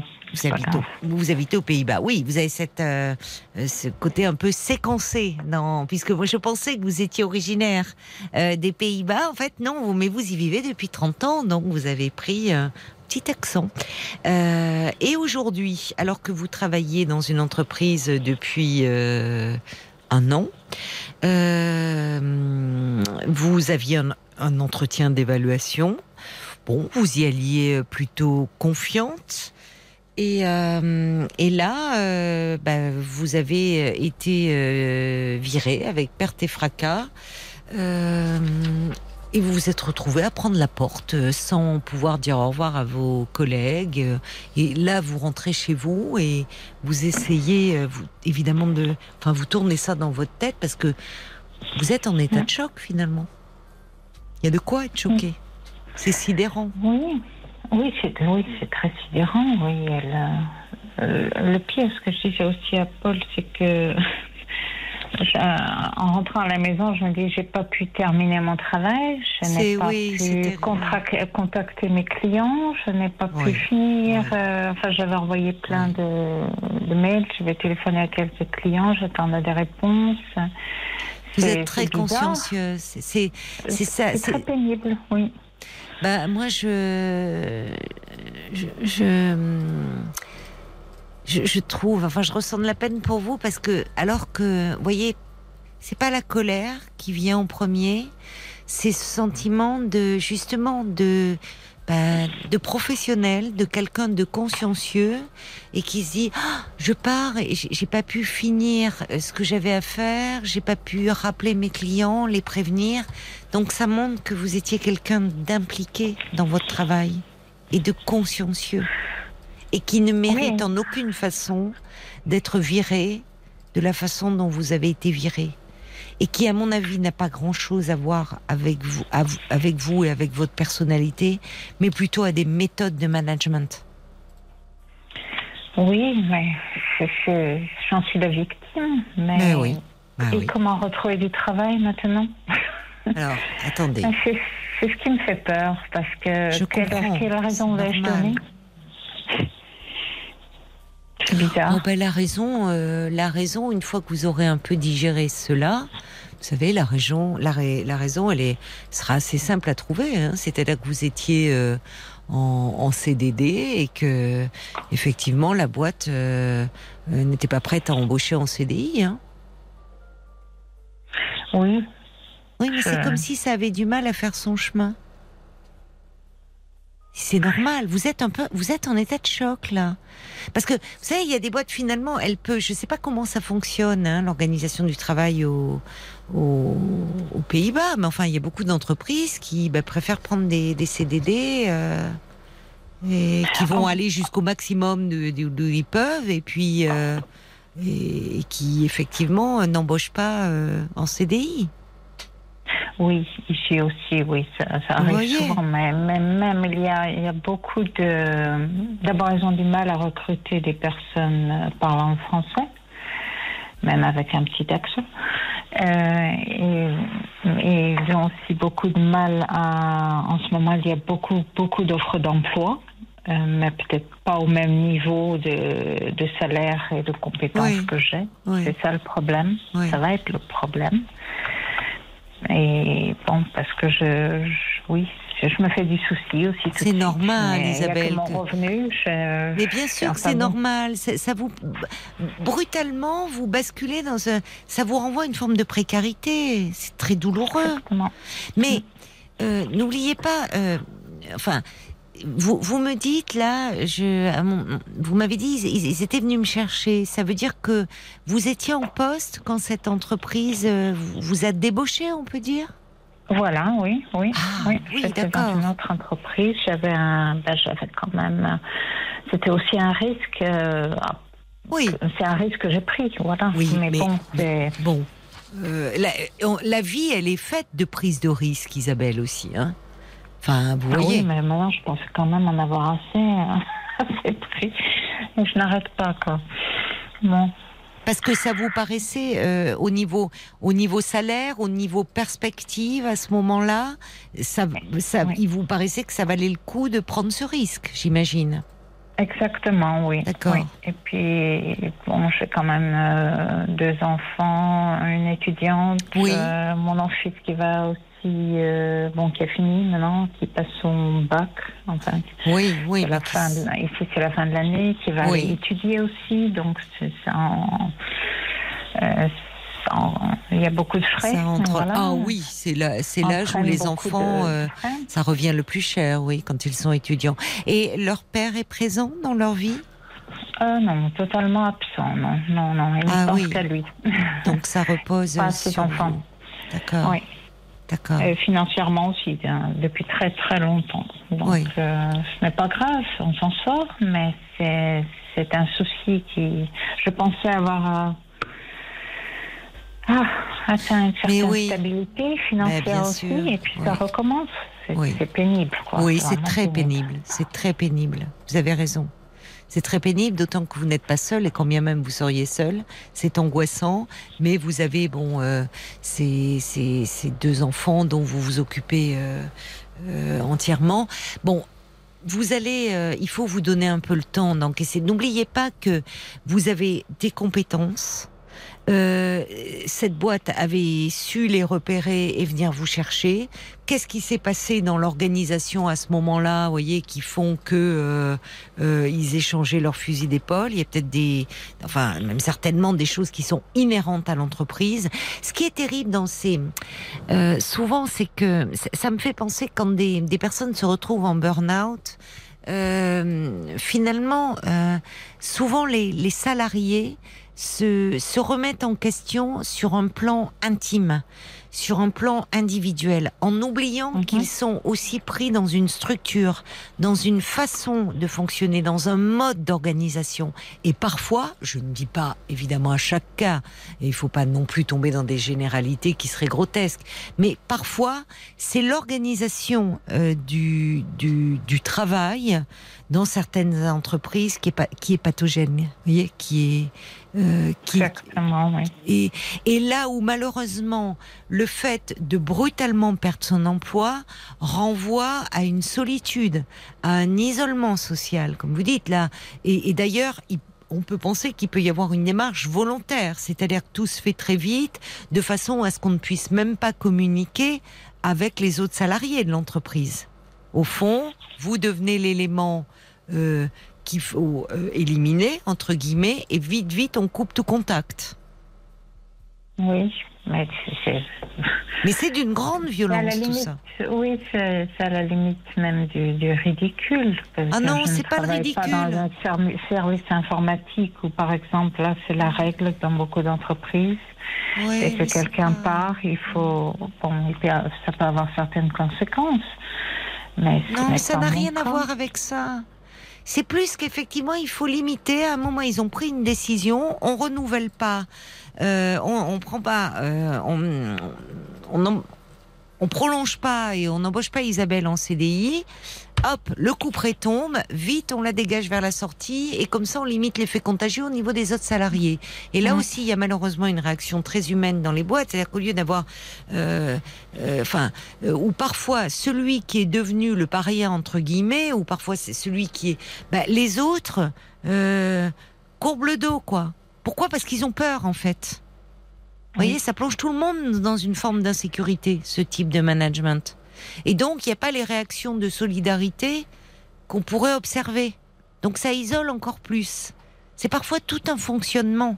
Et le, le risque, c'est de, de tomber dans une remise en question euh, euh, personnelle, intime, qui vous amène à douter et à vous effondrer.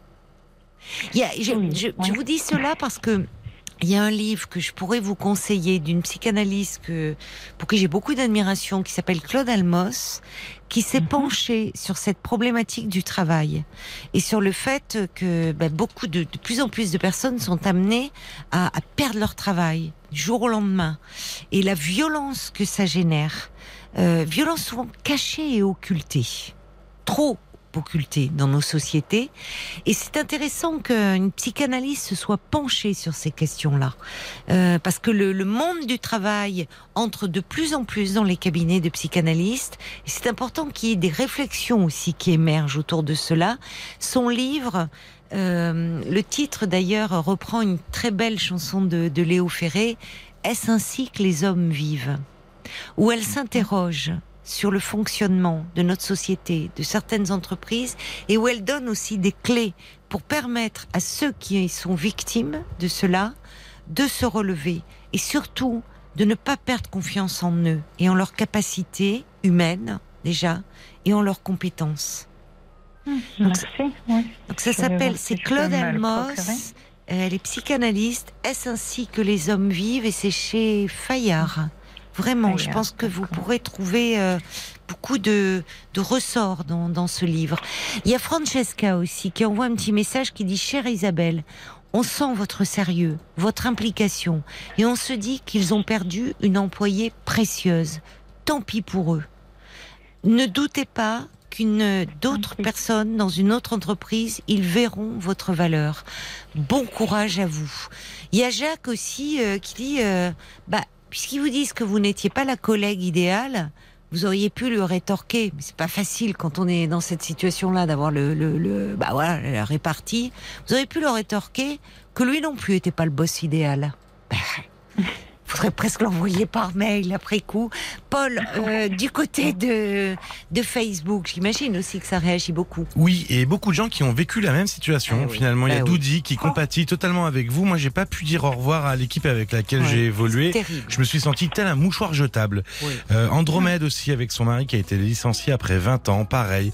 Juste après une évaluation, on lui a dit que tout allait très bien, mais qu'il était licencié. Voilà, raccompagné au vestiaire euh, et à la Oh. voiture comme un voleur. Ça se passait en Suisse. Raccompagné, c'est Oui, oui. ça. Et oui, pour Américaine. éviter, voilà. Eh voilà, oui. oui. Euh, le cœur qui vous dit ne cherchez pas l'acceptable là où tout est inacceptable et inhumain. Croyez en vous plus qu'en ses supérieurs qui ne jurent que par des employés consommables. Une personne telle que vous avec ce tout petit accent charmant vaut infiniment mieux que ça. Et il y a la mouette d'Annecy qui dit bah à votre place, moi j'appellerais plutôt votre employeur plutôt que vos collègues pour lui demander des détails sur ce terme non idéal parce que je crains que vos collègues ne vous apportent pas grand chose. Au moins vous mettriez votre employeur en difficulté et cela vous redonnerait confiance sur le fait qu'il vous a avancé un prétexte fallacieux. Mais. Et puis alors, Patricia, qui moi j'ai de la peine pour vous Isabelle, mais ayant travaillé au Luxembourg en tant que frontalier, j'ai euh, eu moi aussi euh, droit au CDD, au même traitement dans plusieurs emplois. Je pense qu'ils ont malheureusement le même style de management destructeur. On oublie Ouais. l'humain, c'est déplorable. Ouais. Mais vous retrouverez du travail, vous avez une grande valeur. Mais oui, parce que votre valeur, on, on l'entend, alors votre valeur humaine, euh, évidemment, mais aussi en tant que salarié. Parce que quand vous dites, voyez, vous rentrez chez vous, vous venez d'être viré de façon euh, abjecte, et vous dites, j'ai pas fini mon travail, j'ai pas pu joindre mes clients, j'ai pas pu prévenir.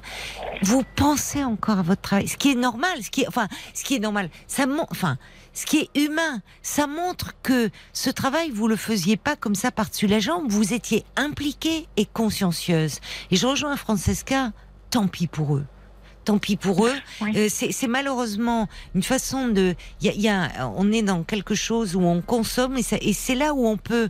Attention de, attention à vous et euh, ne, ne pas ne pas vous déprécier. Ne- ne- N'oubliez pas que vous avez une valeur et que ce sont leurs méthodes qui sont dévastatrices. Et ça n'a rien à voir avec vous. Je vais essayer de, de m'en souvenir. C'est- C'est difficile en ce moment, mais. Mais prenez le temps. repenser. Ça s'est passé cet après-midi. C'est normal que ça soit difficile. Entourez-vous. Voyez des gens, voyez des amis. Entourez-vous. Vraiment, ne restez pas seul. Oui, c'est oui, c'est- pas toujours évident, mais je vais essayer, oui. Ouais. J'ai- quelques amis, pas beaucoup, mais j'en ai quand même. Oui, mais euh, euh, euh, parlez de ce qui vous arrive et euh, donnez et peut-être aller parler aussi à quelqu'un de ça, parce que on parlait des, des séparations. Il y a l'homme au camélia qui dit c'est comme une rupture par SMS. Ben, on parlait de la rupture avec euh, Grégory, euh, brutale, euh, et on voit aussi là-dedans euh, à quel point euh, vous êtes dans l'incompréhension par rapport à, à ce qui vous a été, euh, euh, à ce que vous avez dû vivre. Euh, Oui, c'est inhumain, c'est pervers comme mode de management. Et Brigitte vous dit n'oubliez pas que vous, vous êtes une belle personne. Et surtout, ne perdez pas confiance en vous. Croyez en vous. Lisez ce livre de Claude Almos. Je pense qu'il va beaucoup vous aider. Est-ce ainsi que les hommes euh, vivent? Je vais essayer de me le procurer, je pense qu'il n'y a pas de, trop de problème. Une dernière peut-être réaction d'auditeur ou d'auditrice, Il y a. Bob Le Timide qui dit ce que vous avez vécu est très choquant. Malheureusement, dans les sociétés anglo-saxonnes, c'est un fonctionnement euh, très très courant. Heureusement, alors nous en France, nous avons les syndicats et les prud'hommes. Est-ce qu'il existe aux Pays-Bas des instances qui pourraient euh, vous permettre de contester ce, ce licenciement, ou en tout cas de vous défendre? Euh, ben, euh, c'est un- c'est une fin de contrat, donc il n'y a pas beaucoup de recours. Eh oui, ça. mais il y a un prud'homme, oui, mais non, pas les syndicats ici n'ont aucune valeur, non. non. Ouais. Ce n'est pas un pays qui, qui proteste beaucoup. Une réaction encore Oui, oui, il y, a encore- il y a Anne qui dit bah, votre expérience, elle fait écho. Ne perdez pas confiance. Vous avez acquis de l'expérience. Moi, j'ai parlé à mes amis, j'ai pleuré. Ils ont été là à me soutenir, à me montrer que je suis une belle personne. Bon courage à vous.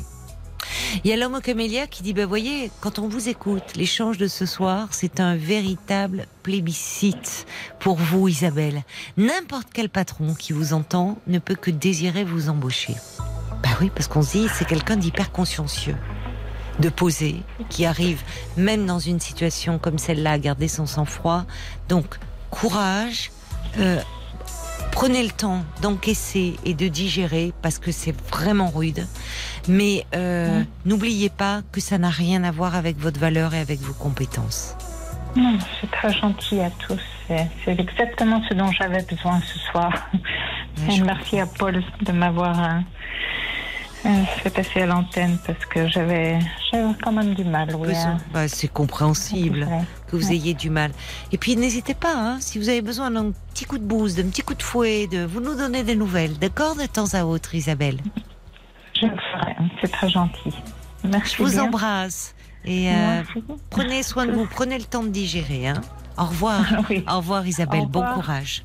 Merci. Au revoir. Sera de retour à Paris les 11 et 12 juin prochains avec RTL pour deux concerts exceptionnels à la Défense Arena où il poursuit euh, sa tournée d'adieu, le Farewell Yellow Brick Road Tour euh, qui a été euh, suspendu durant le confinement. Donc euh, 11 et 12 juin prochains, deux concerts exceptionnels à la Défense Arena.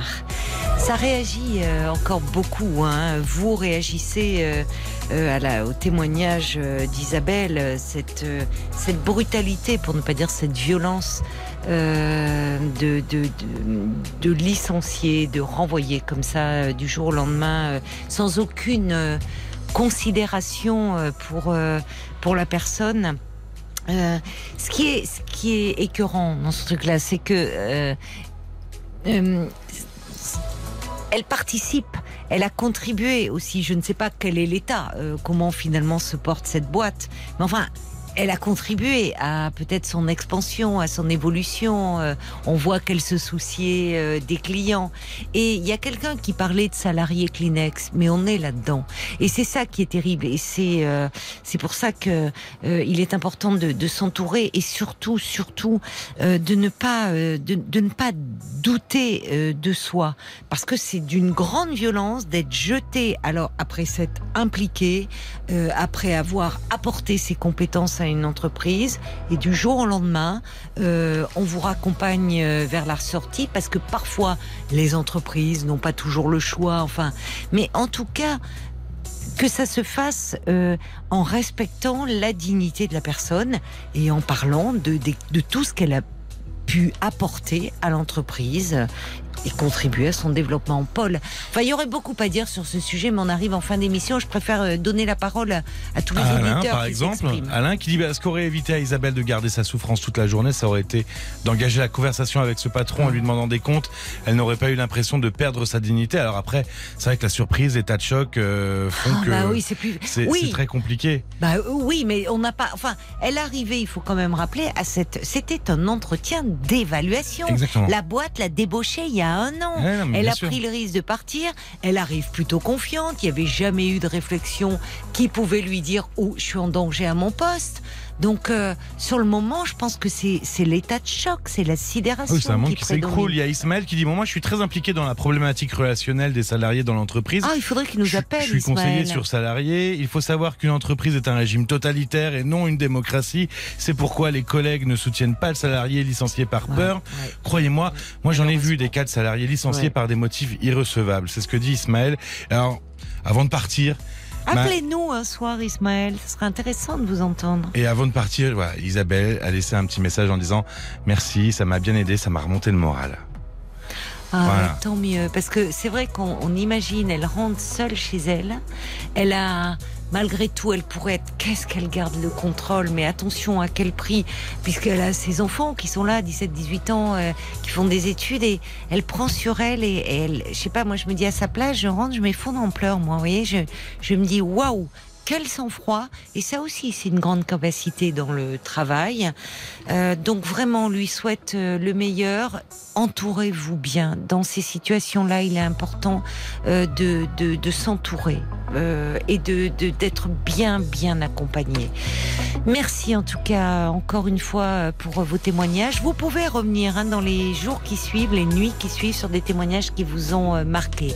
Je vous embrasse, je vous souhaite une très belle nuit et puis on vous dit euh, à ce soir avec euh, toute la petite équipe. On sera là à 22h comme prévu.